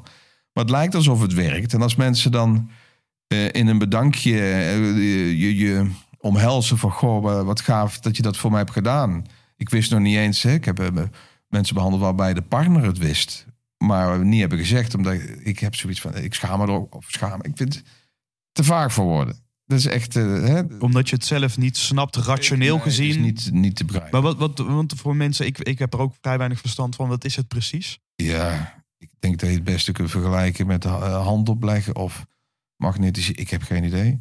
Ik kan wel uitleggen wat Reiki is en hoe het, eh, waar het vandaan komt. Althans, volgens. Maar dan heb ik zoiets van, ja, de, de, het, wat er op schrift is gesteld is hoogstwaarschijnlijk ook niet datgene wat maakt dat het werkt. Dan moeten we echt een stukje verder zijn. Eh, hè, toen mensen nog dachten dat de aarde plat was, eh, was de zon om de aarde en die ging daarop en die, ging een rondje onder die plank. En daaronder zit Hades en eh, het gaat, daar ga je naartoe als het... Nou, dat, kijk, we weten inmiddels wat meer. Ja. Over dit snappen we het nog steeds niet. Ik kan je foto's laten zien over ehm, verbrande vingers van mijn, een van mijn dochters in Australië. Die echt een tweede graads verbranding, dat zag er niet uit. Die heb ik dus quote-unquote behandeld. Daar zit dus eh, 11.000 kilometer tussen. Nou, de volgende dag was het zij was in Australië, jij Ja, was hier in er Nederland. zijn. Je hoeft er niet bij te zijn. Door de telefoon. Ik ben met mensen van het RKZ eh, brandwondencentrum bezig om, om daar een keer een casus van te maken. Want de dermatologen die ik het heb laten zien, zei dit kan niet. Maar dan kun je aan de iPhone laten zien dat de, de daytax, je- dat kun je niet manipuleren. Ik in ieder geval niet. Dus het was gewoon 12 uur later. En het wondverloop van die eh, verbranding, die, dat, dan heb je eerst die hele grote blaar op al je vingers, die, die spat een keer open. En dan heb je drie weken zo'n pijnlijke schuur, eh, Ja. schaafpijn, wond. Die was dus weg. En wat ik zeg, we hebben aardeplat en nou weten we meer. Misschien dat we 200 jaar verder dimensie 5, 6 en 7 eh, snappen. En dat je weet dat energie, tijd en locatie ongevoelig is. En dat je wakker kunt worden s'nachts. Terwijl je weet dat je broer in Nieuw-Zeeland dood is. Of alle dingen die wij nog niet snappen. Die dan in één keer verklaard kunnen worden. Van, Ja. Dus tot die tijd heb ik zoiets van ja, eh, zolang ik niet weet waarom het werkt, wil ik het niet, niet doen. Stel dat het werkt. Ja, en dan is weer aligned aan die... Ik wil die positieve energie Precies, kunnen bewerkstelligen. Wat een hele niet-performing activiteit is. Het is gewoon bidden met energie. Eh, niet op de bühne, niet narcistisch, altruïstisch. Anderen weten het nog niet. Ik ben nou eh, een meisje aan het behandelen van vier jaar. Die heeft eh, leukemie. Die weet het nog niet eens. Die doe ik elke dag, behandel ik die. En dat is ook een vorm van energie geven als je het hebt over legacy. Die bij mij past. Werk het niet, lach ik met de bal uit mijn box. Dan heb ik 23 jaar voor de katskut zitten staren. Met een symbool in mijn hoofd. Maar dan was het wel leuk, hopelijk. Of, Nou, of, ja, of voor de andere partij. eh, Ja, kijk, d- dan heb ik toch eh, mijn, eh, mijn, eh, eh, mijn verantwoordelijkheid genomen, ook voor anderen. Dus eh, ook daarbij is mijn mission statement congruent. Dus ook in de stille Remco die dan eh, energie probeert te Ja. geven aan iemand eh, die het zwaar heeft. Dat is ja, ook legacy. Ik weet dat het, dat, dat het echt een kutvraag is, maar hij schiet toch bij mij te binnen. Ehm, dat ik, de- wat zou je kiezen als je voor de rest van je leven zou moeten leven op het podium of voor je rest van je leven gewoon thuis in je kloffie, achter het fornuis, gewoon lekker met je familie? Ja, moet ik hier nou toch mee? Ik ben een, een, een, een zeer cocoonende vader. Eh, ik doe ontzettend stinkend mijn best om eh, zo lekker te koken dat ze altijd komen. Mijn vakanties zijn zo ziek gaaf dat ze altijd ineens wat tijd hebben. oh ja, nou misschien dat ik toch meega met jullie dan. eh soort van, oké. Dus ik ben een hele kleffe pa. Eh, dus ik ben heel graag op het nest. Maar ik denk dat ik pas kan genieten van het nest en energie heb als vader als ik ook die andere kant heb. Dus, dus Ja. vandaar dat ik ook zo, zo het is we- weer een Coviaanse interventie. Die public victory kan niet zonder een fatsoenlijke private victory. Als jij niet lekker in je vel zit, hoe kun je er dan een hemelsnaam zijn in andere rollen? Ja. Dus, Met andere woorden, als jij niet onafhankelijk bent, hoe wil je dan wederzijds afhankelijkheid? Ik, ik, ik zou dus niet kunnen kiezen. Nee. Gevoelsmatig zeg ik van ja, ik ga. de- de- hè, Er heeft nog nooit iemand op zijn sterfbed gezegd van oh god, was ik maar meer op de op kantoor geweest. Dus dan zou ik zeggen, nou laat die bühne me dan maar zitten en dan blijf ik thuis bij met mijn kids en met mijn vrouw. Maar ja, dit is een vreselijke vraag, want ik ben en Remco Bune en Remco Papa. Ja. En het is onlosmakelijk verbonden met elkaar. Dit- dit- daarom zet ik me ook zo ontzettend in. in het, het grootste deel van mijn jaar ben ik leiderschapstrainer. Verbaal gemeenschap wil ik gaan boosten. Ik vind het veel te leuk om dat slechts, slechts 10, 15 procent van mijn omzet te laten zijn. Ehm, dus een groot deel van mijn leven ben ik eigenlijk bezig met die mensen te helpen... die dus alleen nog maar het weekend hebben. Ja. Als levensgeluk. Thank God it's Friday. En dan denk ik, mijn hemel, echt waar? dat is een- leven. Hoe, hoe, hoe kan dat? En ergens hebben ze dus of hun pad niet gezien, gevoeld, genomen. Of ze zijn het ergens kwijtgeraakt. Maar je, je moet dat terugpakken. Dus, dus ook daar, hè, nogmaals, die legacy-vraag blijft me wel eh, door mijn hoofd. eh, hè, waarom doe ik de dingen die ik doe? Ik vind het eh, een hele grote eer om. om, om en ik heb een enorme drive om mensen weer in dat, op die geluksmodus te krijgen. Ja. Zorg dat je, dat je niet. Hè, een van mijn eh, nogal irritante zinnen die ik heel vaak herhaal in lezingen is: eh, als een groter deel van jouw week energie kost in plaats van dat het oplevert, ga je een keer op je plan. Nou, dan komt er een hele burn-out preek. Maar dat is zo'n essentieel gegeven. Eh, Mensen die, die 70% van de week zitten te schuren en te schaven. En die 30% lichtpuntjes zijn, zijn de fucking peuk in de pauze. Dat, eh, ja, dat, dat neem je verantwoordelijkheid. En dan zeggen ze, ja, ik zit vast en eh, ik woon in Oeganda en er is geen water. En ik, je kent mijn schoonmoeder nog niet eens. Je moet eens kijken hoe ik vast zit. En dan zitten we weer helemaal terug bij onze, onze, onze gedeelde goeroe, meneer Covey, over eh, proactive. Mensen blijven zo vastzitten in een, een of ander deterministisch keurslijf van ja, ik heb geen budget en mijn baas spoort niet in de regering. Iedereen zelfs. Ik ben er wel eens op aangevallen. Dan zeg ik, ja, je hebt makkelijk praten met je begin, met je ending mind. Je moet je kompas maken en je naar je kwispel kijken. Stel je woont in Darfur en dan. Dan is het precies hetzelfde. Het wordt, het, het- misschien duurt het daar langer. Ja. De cirkel van invloed is kleiner, zou je kunnen zeggen. Maar het principe gaat nog wel op. de, de, de- ik weet niet of ik hem van Covey heb of van een andere spreker over dat, dat Mandela eigenlijk de meeste macht heeft ontwikkeld ten tijde van zijn minste vrijheden. Dit, dit is wel van Covey. Covey heeft mij eh, geattendeerd op het boek van Viktor Frankl. Ja. eh, Man's Search for. Search for Meaning. Die, die, die, die man heeft zelfs op de, de, de martelbanken in Nazi-Duitsland ontdekt dat er nog steeds. He didn't, ja, we hebben in Nederlands maar één woord voor vrijheid. De zin was volgens mij: He didn't have the liberty to go, but he still had the freedom to think. Dus die heeft zichzelf in die nazi-kampen een, een vrijheid gecreëerd en een zingeving aan zijn lijden gemaakt dat hij meer dan anderen dat heeft gered en beter heeft doorstaan. En daarna er is iets mee gaan doen. Ja. Dan had hij de dag daarna doodgeschoten kunnen worden. Dat, Nog ja. steeds, shit happens. Ja. Hè? Proactiviteit wil niet zeggen dat, dat er geen enkele Leven is niet maakbaar, hoogstens stuurbaar. Tuurlijk.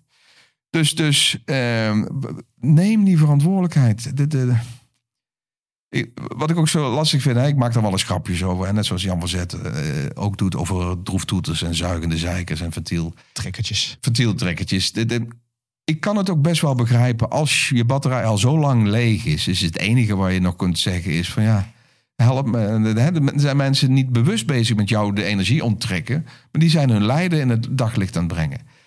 En dan vind ik het zo jammer dat mensen dan niet meer de, of de tools hebben misschien, of de, de drive hebben van ik kan er nog steeds iets aan doen.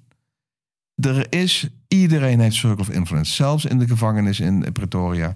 Zelfs in, in, in, eh, in de strafkampen in Nazi-Duitsland. En eh, zolang je dat niet pakt, blijf je dus vastzitten in, hè, zoals dat dan heet, de external locus of control. dus de- in de schuld en het falen en het, eh, het ligt aan anderen. Ja, en dan verlies je het gewoon. Ja. Maar het is ook zonde. Ik, ik praat tegen de verkeerde. Jij kunt ook niet voorstellen dat je zonder lol in je beroep dan... dan nou, je hebt dan het lef gehad om eh, te switchen. Ik weet begon- niet waar je allemaal begonnen bent. Maar je, je hebt, zit nu op je pad. Ik- Het is niet van als cadeautje binnengebracht Nee, zeker door de niet. Sint. En, Absoluut eh, niet. Ik zou hier niet zitten. Ik geloof ook wel heel erg dat juist de shit uit het verleden de mest voor de toekomst is. Die is gaaf. Dat is een van, van mijn punchlines, zou je kunnen Ja, zeggen. De shit uit het verleden is de mest voor de toekomst. Dus het is gewoon letterlijk, als, de, als, als die dingen uit, uit mijn verleden niet waren gebeurd, had ik nu waarschijnlijk niet tegenover jou gezeten. Erg leuk. Het feit dat. En dan, gebruiken trouwens. ja, je mag hem jatten. Ja hoor, tuurlijk. Ik jat die van jou ook. Ja, als jij geen plan maakt voor je leven, Word je ingezet. Yes! dan. hoppatee. Ja. Ik heb er nog één terug voor je. Die mag je ook gebruiken. Die, die ben ik nou een beetje aan het proberen op de bühne. Dus hè, een bepaalde humor moet je ook gewoon uittesten. Ik, ik heb hem van... wie heb ik Dit is geen goeroe, maar gewoon... Volgens mij Patrick Laurij. Ik heb geen idee. Hè? Die Rotterdammer, toch? Gewoon, eh, ja, daar ga ik binnenkort. Een van mijn De gekke ontdekkingen eh, dit jaar, eh, vorig jaar. Die had op een gegeven moment een zin. En dan moet je dus met het publiek doen. Hè? Dus stel jij bent een enthousiaste zaal. Een dag niet gelachen is een Dag niet dag geleefd. met je vrouw. Die heb ik vorige week voor het eerst uitgezet. Ontzettend lachen. Dus daar heb je meteen een leuke... Ja, leuk, grap dankjewel. Een staan mooi, mooie openen. Gekoppeld aan, aan humor, want dat is toch ook wel een van de belangrijkste aspecten waar jij door wordt gekenmerkt. Eh, en, dat- ja, en, eigenlijk doordat we net terug zijn gegaan naar de basis, mission statement, legacy. Ja, dan, dan, dan kunnen we dus gaan ontleden. Maar het is ook gewoon, je zegt heel duidelijk, dit is gewoon wie ik ben. Ja. En doordat ik, doordat ik eigenlijk, maar daar ben ik, dat vind ik dus nu, daar ben ik nieuwsgierig naar. Als jij, wat jij vernieuwend hebt gebracht, is jouw stijl van trainen, jouw stijl van spreken, eh, waarin humor een belangrijk onderdeel is. Yes. Yes. En nu, ik kan af en toe vulgair zijn of, of smerige grappen maken. En ik kan ook een beetje leunen. Ja, als die gekke Klaas het kan, hij dan, wegkomt. dan, dan hij ermee wegkomt, dan kom ik ook Ja. op mijn weg. Hoe, hoe is dit voor jou zo ontstaan in jouw...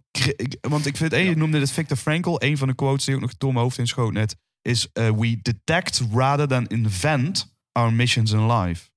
En die komt van Viktor Frankl. Dat we ontdekken het al gaandeweg. In plaats van dat we gaan zitten en het als het ware uitvinden. Ja. En het een steen bijtelen. Dat is het dan. Juist. Ik, ehm, Hoe heb jij dat ontdekt bij jezelf? Die vorm. allereerst, ehm, mijn allereerste bingo-avond eh, in Westro bij Center Parks was zo ontzettend. Ik moest invallen. Dus eh, ik kon gelukkig. eh S'avonds had ik dan de DJ-werk. Wat gewoon, gewoon skihuthandel was. Hè. Ik, ben geen mixer en geen producer. En toen moest ik dus invallen. Ik zeg, wat moet ik doen? Ja, cijfers opnoemen. Ik zeg, nou, dat kan ik wel. En ik heb toen ontdekt dat ik eh, met die groep, dus hadden Franse, Duitse, Belgen, Nederlanders, eh, nou met de prijzenkast van een knaak. Maar we hebben daar lol gehad. En toen was ik ook al ehm, eh, onbewust bekwaam, on the edge, confronterend leuk. Ja. Dus mensen, je, hebt een lelijke jurk. Dat doe je toch niet? En dan mensen lachten en ik zette ze tegen elkaar op. En die had een opmerking gemaakt. En op een of andere manier bleef dat in mijn hoofd. Net zoals cabaretiers dat kunnen. Dan, hè, dan gebeurt er iets bij Hans Theo. En die pakt dat eh, een uur later nog terug. En dan krijg je weer een punch. Eh, op een of andere manier had ik dus iets met eh, op het randje confronterend leuk. En ik kom er mee weg. Ik, ik heb een vriend gehad die zei: Als ik doe wat jij doet, word ik elke dag tegen mijn bakkers aange, eh, aangetrild. Word ik gewoon gelyncht. En op een of andere manier is die dikke kop voor mij, of die wangen, of mensen voelen het als hij, eh, het is ook maar een cirkel. Ehm, kom ik ermee weg. Het is denk ik ook wel een verbaal meesterlijk dingetje. Als je de technieken die je gebruikt als beïnvloeder maken dat, je dat de groep zich kleiner voelt dan jij, moet je meer ook gaan uitkijken.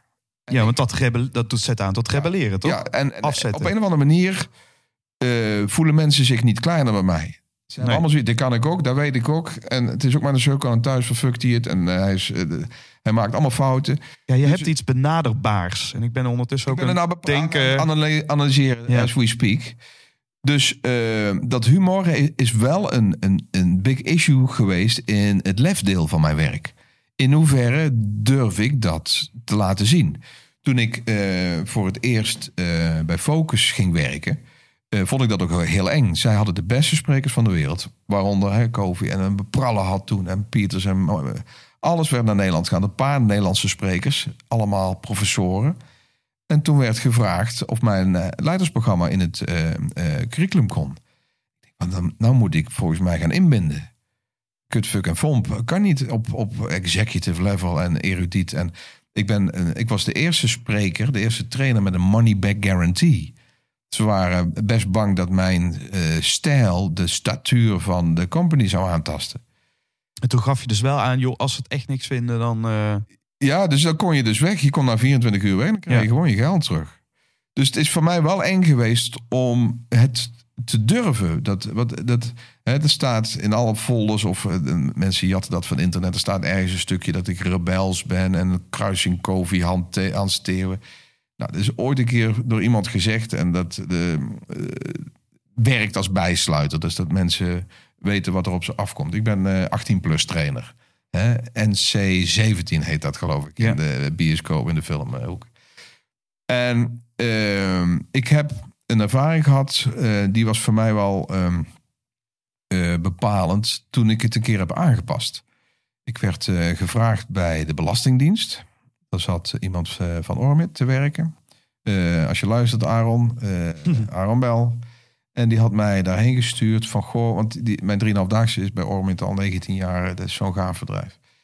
Anyhow. En die zei, kun je wat doen op onze XIZ-dag? Maar, zei, zei die, kun je een klein beetje iets minder eh, Remco? Ik zeg, jongen, dat doe ik voor jou. Ik filter wel een beetje iets minder. eh, hè. Eh, de Bond van de Vloeken zou mijn optreden. Hè, als, als ze al lopen te zeiken over de muizen, luizenmoeder. Ja, moet je mijn training niet volgen. Nee. Dat was ook een bloemkool vorige week. Godver. Ah, ja, echt. Get alive. Anyways. ehm, toen heb ik twee keer... Ik had twee keer een uur. Uur pauze, anderhalf uur geloof ik. En de eerste uur heb ik me dus aangepast om dat, dat, dat, die, die, die inborst, die Hans Theo-achtige rebelsheid een beetje naar achter te duwen. Ik heb daar een bord zand zitten leeg eten dat uur. Ik kwam niet in mijn energie. De zaal, ik ging half in coma. Ik had geen connectie. En toen heb ik in de Je pauze- stond er niet congruent, met ik andere woorden. niet mezelf. En het was qua content eh, en didactisch en allemaal exact dezelfde. Ja. K- kwaliteit tussen haakjes. Maar ik geen Remco. Ik zeg tegen die gast, ik zeg, eh, ik ga los de tweede helft. Ik ga proberen. Toen heb ik ook gezegd eh, van, goh, ik praat over congruentie. Toen ik opende het tweede blok. Ik zeg, ik praat over congruentie. Maar ik ben niet congruent geweest. Ik, eh, ik ben gewaarschuwd voor jullie, maar doe dat maar netjes. En ik zeg, als u het niet erg vindt, wil ik eh, meer mezelf. Zou u daarvoor openstaan? Nou, kom maar, kom maar, kom maar. Misschien is dit ook wel leuk als werkvorm om meteen even gewoon toe te lichten wat je toen gedaan hebt. Ja, dat is daar begonnen. Het is nu een truc. Die Ja. leg ik zo wel uit, als we hem nog herinneren. Tweede helft was stukken beter. Ik heb nog geen 80% gedurfd van wat ik, hoe ik normaal in goede doen ben, zoals jij me kent. Ehm, veel leuker voor de groep. Tijd vloog en ik heb de, een mooi applaus kunnen krijgen. Ik heb wel de level 0 beledigd. Je hebt er allemaal rangen. eh, dus Oké. eh, nul is de hoogste. Dat is het, net onder de staatssecretaris van Financiën, geloof ik. Hoogste baas. Nou, die vond helemaal niks. Die is compleet verkrampt, want ik kut en ik fuck en ik vomp. En nou, dat vond hij echt vreselijk. Dus dat was mijn laatste opdracht bij de Belastingdienst. Oei. Maar, wel een hele belangrijke les. Klaassen, als je niet gewoon bent wie je bent, dan maakt ook de content. Dat is ook weer een, een reden waarom tri- eh, Triple I zo belangrijk is. Entertainment zit enorm tangled. Eh, Nederlands. Eh, verbolgen, de- binnen elkaar verweven. Verweven met je identiteit. Ja. Met, met, met je authenticiteit. Dus ik ben een 18-plus trainer. En ik zal altijd met respect omgaan met de zaal. Alhoewel ik op het randje zit van confrontatie. Ik, ben, ik vind seksistische grappen ontzettend gaaf. Eh, ik kan racistische rufjes laten. Ik, ik kijk... de, eh, de Bond voor Feminisme zal jou niet uitnodigen, Ah, denk ik. ja, maar oh, nou gaan we weer een takje. Want juist daar was echtheid zo gaaf. Ik heb een, een jaar of vier met Iteke Weda op de bühne gestaan. Professor Dr. Iteke Weda over gender specific awareness en androgyn leiderschap. Nou, we deden het om en om Mondvol. twee uur.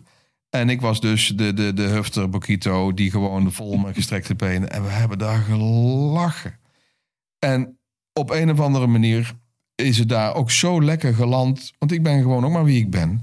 En vrouwen snappen best dat mannen anders zijn. En dat die ballen van ons ook dingen doen met ons. Dus ik was gewoon mezelf, ging er vol in. En dat heeft een leuke dynamiek gegeven. Dat is, dat is ook een beetje mijn, mijn, mijn... Ja, ik weet niet of ik nou een kant in ga die eh, deze podcast om zeep kan helpen. Ook dat hele MeToo gebeuren.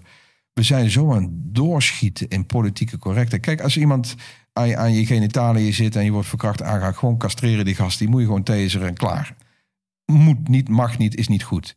Maar we zijn een kant in opgaan dat je zo ontzettend moet opletten. En een beetje meisje. Een vrouw, als het goed is, vindt het ook nog wel heel prima om ge- ge- ge- begeerd te worden. Laten we alsjeblieft die kippetje haantje spel niet volledig om zeep helpen. Ik durf bijna niks meer te zeggen als iemand mooie ogen heeft. Kijk, je moet niet in die billen knijpen. En andersom ook niet, want het is altijd man naar vrouw. Maar dit is bidirectioneel hebben, hebben zijn er veel eh, verhalen over stress. Ik, een van de dingen die mij het eerst gingen irriteren was... Dat, eh, eh, hoe heet die van Kiss? Gene Simmons werd gedagvaard. Dus die bekende met die tong ook, Ja, toch? Ja, die had in de kleedkamer na een concert een vrouw bij de knie gepakt. En misschien iets hoger, tussen knie en, Oké. en Renault. Tussen knie en Renault. Dat, dat, dat is een grapje voor mijn fans. Ik denk, waar, waar, waar, waar gaan we naartoe? Wordt die man gedagvaard? Wat, punt 1, wat doe je in de kleedkamer bij Gene Simmons? Ja, dat is een pulserende pik met een basgitaar. Dat, dat- zeker na een concert. Wat doe, Hallo, als je daar binnenkomt, dan eh, eh, hand op je poepen of, of niet naar binnen gaan. Het feit dat je niet in je reet bent geneukt, dat is het strafbare feit op die dag. En niet van eh, dat je je knie bent. Dus ehm, ook dat soort dingen van, oh mijn god. Ik vind puurheid, iedereen denkt bepaalde dingen. En als we er alles met gaan filteren, dan wordt het niet meer leuk. Ik ben niet leuk als je alleen naar mijn inhoud luistert. Er komt geen, ge- geen kip meer. Nee. Dus het is... Het is ehm, maar dat werkt ook wel- Alle mensen, ook mensen die niet Hans Theoriaanse Ja. eh, humor leuk vinden. En ik kan me dus heel goed voorstellen, zeker voor die white collars die, die we dan doorgaans trainen, die al in, letterlijk in een keurslijf worden geplaatst in zo'n corporate business, dat het Ja. heel bevrijdend voelt. Wanneer je dan ook die maskers even los kan laten gaan. Nou, En we, we detect instead of invent. Ja. Ik heb ook steeds meer ontdekt dat je... Dat, dat vond ik heel leuk. Oormitters die vroeger dan... eh, eh, in de training gaat het ook alle kanten op. Zeg, doe jij dit ook met, met die, met die, met die, zie met die Daarboven? ik zeg, natuurlijk, er zijn ook mensen, de, de meeste. En juist die hebben dat zo nodig. Ik denk dat ik, ik, ik, ik heb wel eens weerstand gevoeld. En mensen zeggen van, ja, kan dat nou niet anders gezegd worden? Oeh, je bent wel heel grof. Maar gaandeweg zie je ze meegniffelen. Of de eerste dag moeite hebben met het tegenhouden van het lachen. Dat vind ik dan heerlijk. Dan weet ik dat ik ze heb van, de, ja, eigenlijk moet ik niet lachen. Want dit is Wil wel, netjes. En op een gegeven moment komen ze door mijn energieveld ook weer dichter bij zichzelf. De mens in de puurste vorm is ho- hormonaal gedreven. Dat gaat over adrenaline, het gaat over dopamine, het gaat over oxytocine. Dat gaat over geil en verdriet en Ja. boos. Kan ik het eten? Kan ik het neuken? Of, eh, Ja, ja. Dat, en dat, dat, die puurheid, die maakt dat ook weer die beleving komt. ja. Dus eh, het is niet alleen inmiddels, maar dat, eh, dat komt omdat ik nou eh zo ver, in de, of zo ver, zo lang in dit beroep zit. Nu is het ook strategie. Ik, ik, ik, ik moet mezelf zijn. Anders word ik gewoon een contentvomper. En dan word Ja. je per definitie saai. Sterker nog, ik denk, kan me voorstellen dat daar nog een glijende schaal in zit. Daar waar, oh, oh ja, je noemt Hans Theo al een paar keer. Hans Theo is voor mijn gevoel een beetje van zijn voetstuk afgevallen. Omdat, omdat hij, hij, hij, hij is abstract, eh, hij confronteerde, hij schuurde, hij zocht de grens op. Maar daardoor, dat was het unieke. Dus mensen zaten letterlijk met doodsangst in zijn zaal. Ja. Maar hij kreeg op een gegeven moment ook publiek die ging verwachten dat ze werden gechoqueerd. Ja, En hij trapte in de valkuil. Ik denk van, fuck, wat moet ik dus nu nog gaan doen? ja. En hij ging er overheen, er overheen, er overheen... totdat het Hans Steeuwen was die Hans Steeuwen na ging doen, als het ware. Ja, Toen werd het, ik denk dat ze. Ben jij je bewust- in de kont neuken, op, net over het randje. Toen ging het al, eh, terwijl Industry of Love was wel. een En zo'n hele goeie. fantastische, vooral het gedicht Sorry. over de liefde... vind ik een van de mooiste gedichten ooit gemaakt zelfs. Eh, en, en ik speel zelf piano. Ik ben groot fan van de virtuoosheid van eh, Hans Ja, Steeuwen. Hij heeft meer en alleen dan een botte lul, hè? Exact, dus eh, dat, dat is zo geniaal aan hem. Maar desalniettemin, hij, is, hij is iemand die met die, die als het dus gaat over batterij. Nou, hij is depressief geweest, hij is verslaafd geweest. Hij, eigenlijk zou je kunnen zeggen dat, dat hij niet altijd heel congruent op dat podium heeft gestaan. Ja. En dat, dat die connectie met het publiek hem ook echt frustreerde. Ja. En waar ik dan nieuwsgierig naar ben, jij doet je werk ook al jaren op deze manier. Merk jij ook dat, dat er een verandering ontstaat in de zaal? Dat mensen moment gaan verwachten dat je ze basht, gek maakt eh, en onderuit haalt om een bepaalde eh, reactie teweeg te brengen? Ik heb het nog niet zo ervaren. Wat ik wel kan gebruiken als antwoord. ehm, ik heb wel eens meegemaakt dat mensen dan een training van mij hebben gevolgd. Me vervolgens uitnodigen voor hun bedrijf, voor, voor hun team of whatever. En dan in de, stel ik heb twee keer een uur of, eh, of iets meer in de pauze naar me toe komen. Je bent zo rustig, gaat het goed?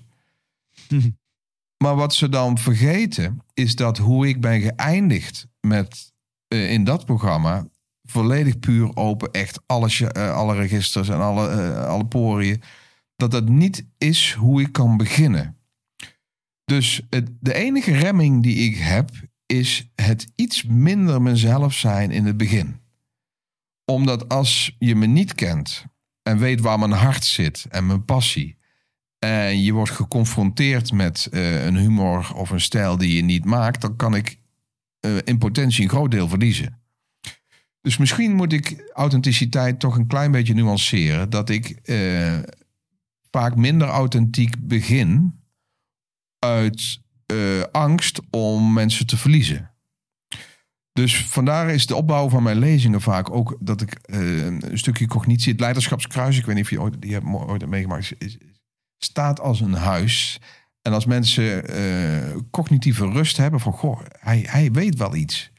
Dan ga ik langzaam, komt er meer, meer los. Ja. Ehm, een van de redenen waarom ik veel alcohol gebruik in mijn programma's is ook om mensen sneller bij hun gevoel te brengen. Dus sneller voorbij aan de gedragslagen en de politieke correctheid te, te voeren.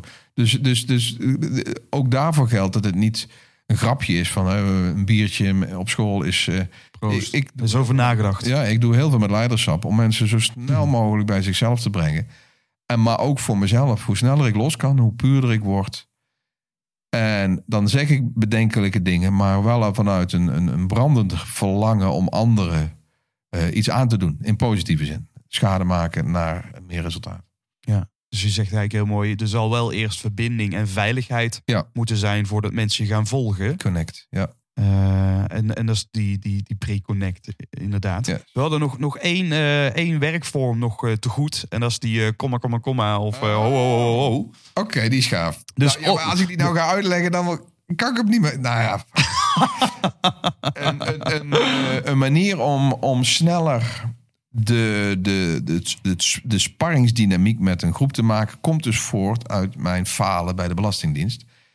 Ik gebruik nu in mijn openingsspeech een paar minuutjes. Dan zeg ik van nou, de, de- ik heb een bepaalde stijl. In het spectrum Hans Theeuwen en de pauze. En nou, ik zeg, eh, zullen we er een gemeenschappelijk project van maken? Als je vindt dat ik te vies, fel, goor, geil, kort door de bocht, seksistisch, lomp of bot ben, doe je even ho, ho, ho. En dan ga ik dat heel theatraal met de groep oefenen. Ja. Ik zeg, volume heb ik nodig, handen. Nog een keer, drie, twee. Ho, ho, ho, ho. En daarna komt de, de gemeenste zin, of de meest doordachte zin. Want als je denkt, fuck it, doe ik meestal wat middelvingertjes erbij. Fuck it, ik kan wel wat hebben. Nou, iedereen durft van zichzelf te zeggen, nou, ik kan wel wat hebben. Ja, Dus dan dat is een hele mooie je het frame al. Ja, ik, ik geef het frame van het wordt 18 plus. eh, eh, strap up en here we go. Als je zegt van nee, ik kan wel wat hebben, dan zeg ik kom maar, kom maar, kom maar. 3, 2, 1. Kom maar, kom maar, kom Nou, maar. 3, 2, 1. En dan heb ik al een paar eh, dwingende directieve commando's geplaatst. Dus dan heb ik het grote deel zit al open. En wat ik ook graag gebruik om wat eh, klik met de zaal, is dat ik ook de baas meteen op zijn nummer zet. Van eh, hartstikke bedankt. Eh, dan de baas introduceert me bijvoorbeeld. Dus, dan beginnen ze te klappen. Oké, stop, stop. Meer dan genoeg. Hij heeft eh, twee minuten te praten. Oh my god. Dus dat ik meteen ook al. En de meeste bazen met eigen waarde vinden het ook prima. Want dan maakt ook de, hun de afstand naar hun groep. Dus Precies. als ik een beetje durf te spelen met van. Hey, eh, vorige week had ik een optreden bij AS Watson. Geen idee. Ik moest het opzoeken. Blijkt een van de grootste clubs van eh, de wereld te zijn. Oké, wauw. Trekpleister, IC, Paris, Kruidvat, 100.000. Kijk aan. En dat was eh, Jan Karel Uilenberg, of Uilenburg, ik, weet niet meer hoe die heet. En Jan Karel noemde ik dus meteen JC in de eerste vijf minuten. Dan zie je een aantal mensen. Kijk, dat, dat is, dat, dat is onze, onze, een van onze grootste bazen. Kan- JC had. En dan voel je die, die, die, die dynamiek. Maar dan schaar ik me ook meteen met de honderd in de zaal. In plaats van dat ik gevormd een soort katalysator ben voor groei, gefinancierd door de baas. Dus het sparren is ook wel een spel. Wat je een beetje finesse. Het moet ook bij je passen. Ja. Want dat is ook. Ik heb wel eens eh, trainers en sprekers geïnspireerd die niet alleen verbaal meesterschap overnemen. Wat ik eh, aanmoedig. Hè. Copyright is de right to copy. Alright. Maar ook de stijl willen overnemen. En dan gaan ze eh, mij nadoen. Alsof ik Anthony Robbins naben. Dat werkt niet. Dus je moet wel zorgen dat als je niet eh, makkelijk met een blos op de wangen durft te, te sparren met een zaal of met een baas, dan moet je het ook niet doen. Want dan kom je niet over, dan is het een truc. Ik vind het heerlijk om eh, mensen een beetje edgy, cynistisch, beledigend, maar wel, ja, Precies. En dat past dan ook alweer bij jou. Daar waar andere mensen die ook weer misschien juist iemand heel erg ophemelen. Ja. Eh, en dat iemand zich daardoor heel bijzonder voelt en ook weer harder gaat remmen, rennen. ja. Eh, d- daarover, het schiet me nu ook te binnen. Jij, jij noemt, eh, ik ben nog even benieuwd Remco, wie was nou daadwerkelijk de beste groep ooit? Oh mijn god, die hoef je niet te antwoorden. Die, moet je, die hoef je niet te antwoorden. op internet dat mensen het niet meer... Het was zeker de beste groep. ooit. Ja, ja, Is het Op een of andere manier krijg ik elke keer een mooiere, betere precies. En het is gewoon, eh, je, je bent het hier en nu. Jij was een van de beste cursisten uit de beste groep ooit. Toen. Hè, want daarna kwam we weer stukken beter dan ik Ja, ooit zal worden. precies. Maar, Nee, dat is gaaf. We gaan eh, langzaam richting de afronding. Het is twee uur, man. Dat kan helemaal niet. Oh, Ik, ik heb een volgende afspraak. time flies. Ik, ik ga je wel nog... Time is fun when you're having flies. Exactly. Ik ga je wel op spot zetten als dat goed is. Zijn de laatste, dat zijn een paar laatste vragen die je kort en krachtig mag beantwoorden. Die stel ik aan iedereen. En het is, het is niet heel spannend hoor. Dus eh, Nee, als je ik- Thijs Lindhout, eh, die, die, ik ga Die niet van dat het soort. Die, dit, dit gaat echt over spreken. Eh, wat is het boek dat je het meest cadeau hebt gegeven? Dan ga je je eigen boek noemen, dat mag niet. Of wat het gro- de grootste invloed heeft gehad in jouw ontwikkeling. Eh, Awaken the Giant Within. Tony Robbins. in- effect op mij gehad in eerste instantie. En daarna kwam heel snel eh Covey en Zig Ziglar en noem maar op. Eh, wat ik het meest weg heb gegeven is wij. Dus eh, de, de groene, de tweede. Welke aankoop van maximaal 100 euro heb je onlangs gedaan... wat een positieve impact heeft gehad in je werk? Eh, pas. Ik, heb, ik ben Flix aan het gebruiken, maar die kostte eh, 34 euro. Ja, dat is minder dan 100 euro. Oh, minder, minder. dan 100 Ja, ik euro. heb, eh, ja, eh, Apple heeft eh, infragroen uit mijn pc gesloopt. meen je? En ik kan nou niet meer op afstand muziek bedienen. En ik heb Flick, Ja. F-L-I-C. Nou ja, ik heb dankzij... Wij zagen elkaar in december. En toen zag ik... Potdomme. aandelen, maar iedereen moet kopen. En ik heb zonder handen en ik laat ineens muziek gaat aan, muziek gaat uit. Mensen snapten er helemaal geen reet van. Fantastisch. Flik, dames en heren. Yes. Als je een uithangbord zou mogen plaatsen langs een snelweg waar miljoenen mensen langskomen, welke tekst zou je op dat uithangsbord Als je een plaatsen? plan maakt voor je eigen leven, word je ingezet in andermans plannen. Te gek. Eh, nou, we hebben het gehad over voorbeelden, idolen of inspiratiebronnen voor jou. Als het gaat om sprekers, welke spreker eh, vind jij helemaal te gek? Eh, een van de camera's gaat uit. Eh, sprekers. De, de- oh, de, de, ik, ik, ik refereer heel snel naar eh, comedians, denk ik. Jim Jeffries, Billy Connolly. oh mijn god. Jim Ja, Jeffries, met Tony Robbins dan. de- Tony Robbins, ja, Jim ja, Jeffries. ja, staat ja. genoteerd. Heb je een specifieke routine vlak voordat je spreekt voor groepen? Net zoals de Tony Robbins, weet je wel, die heeft dan zo'n ik heb move. jarenlang power moves gemaakt. Om de, om, om de, de batterij extra scherp te zetten. Tegenwoordig heb ik zoveel kwispeling dat ik uit moet kijken dat ik niet te hyper begin. Oké. Dus even lekker schijten en een beetje gamen op de play is al prima. Ah, heerlijk. Maar wel even, je, maar doe je dat wel, Steve, als even een paar minuten op de Nou, wc? ik schijten wel, maar eh, als ik niet moet schijten, ga ik er niet zitten. Oké, top. Dat is wel Precies. heel sneu. Zo, moet je poepen? Nee, ik heb gewoon Nee, ik geen ga zin. gewoon even zitten, want ik wil Sudoku spelen. Wat is een eh, favoriet muzieknummer of anthem wat je graag opzet voor of na het spreken? Ehm, eh, frontal, front Gate van Suicidal Angels. Bam. Dat is wel een lekkere eh, powerplaat. En, en bijna al het werk van de Black Dahlia Murder. Ja, dat is wel... Dat is, eh, ja. ja, dus je bent niet de eerste die over metalplaten begint. ik zie hier een rode draad. Oh, cool. Laatste vraag. Wat voor advies zou je een beginnend spreker geven? Het is de collegevraag, de college tourvraag. Wat zou een mooie eerste stap zijn? Keihard beginnen. Boek. eh, een zaal. Beloof vrienden dat er iets leuks zit. En oefenen, oefenen, oefenen, oefenen. Gewoon gaan. Fantastisch. Ja. Mogen een paar sprekers eh, eh, mogen die kans maken op een boek van jou? Yes. Als winactie? Ja, ik zal er een paar signeren en verzin maar een leuke vraag of een... het geluid. Het geluid. hey, het was gaaf. Vloog om, man. Ik ben, het is af. Het is eh, klaar. Ik wil je super erg bedanken voor je tijd, Remco. Het was Yes. te gek. Als je dit hoort, ben je aan het einde gekomen van aflevering 4 van de podcast over spreken gesproken. En wil ik je heel erg bedanken voor het luisteren. Het is, dit is een van de in, meest energetische gesprekken die ik tot nu toe heb mogen voeren. En het is eh, echt een. eh, ik vond het een eer om met eh, Remco te praten over, eh, over alle facetten die met een verbaal meesterschap eh, te maken hebben. En ik weet zeker dat wij nog uren door hadden kunnen gaan.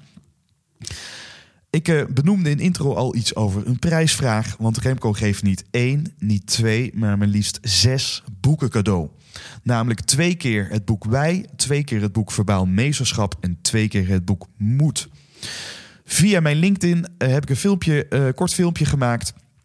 En eh, je mag namelijk mensen eh, in dat bericht taggen waarvan jij vindt dat zij kans moeten maken op dat boek. Dus check even mijn LinkedIn, maak meteen even connectie, vind ik leuk. Ehm, en zorg ervoor dat de verbale meesters in jouw omgeving eh, dat eh felbegeerde boek winnen. Dan de winnaars van aflevering 2 met Koos Wolken en Jennet Burghardt. Eh, ik vroeg namelijk om jouw belangrijkste inzicht eh, van eh, de aflevering te delen. En de twee mensen die het boek winnen, tromgeroffel, zijn Harmen van S en Annemieke Veldhuizen. Gefeliciteerd namens de feestcommissie en zij nemen contact met jullie op. En dan komt het boek vanzelf jullie kant op. Tot slot nog een korte primeur voor deze podcast. Eh, want ik ben deze podcast gestart om zelf te leren van mijn grootste voorbeelden en experts op het gebied van spreken met impact. En ik had eigenlijk helemaal niet verwacht dat het zo'n vliegende start zou krijgen. In een rap tempo heb ik een veelvoud van afspraken kunnen maken. En eh, met, met prachtige interviews. En dat maakt dat ik eh, ervoor gekozen heb om een paar extra afleveringen online te knallen. Iedere eerste en derde vrijdag van de maand komt er sowieso een aflevering voorbij. Maar ik heb besloten dat wanneer dat een maand vijf vrijdagen heeft, zoals ook in deze maand, eh, dat ik een extra aflevering online knal. En dat betekent dus dat er over twee weken weer een nieuwe aflevering voor je klaar staat. Ik kijk er naar uit dan weer een prachtig interview met je te delen. Eh, ditmaal ga ik interviewen een van de meest gevraagde sprekers van Nederland, Paul Smit. Heel erg bedankt voor het luisteren en ik hoop je over twee weken weer te zien of te horen.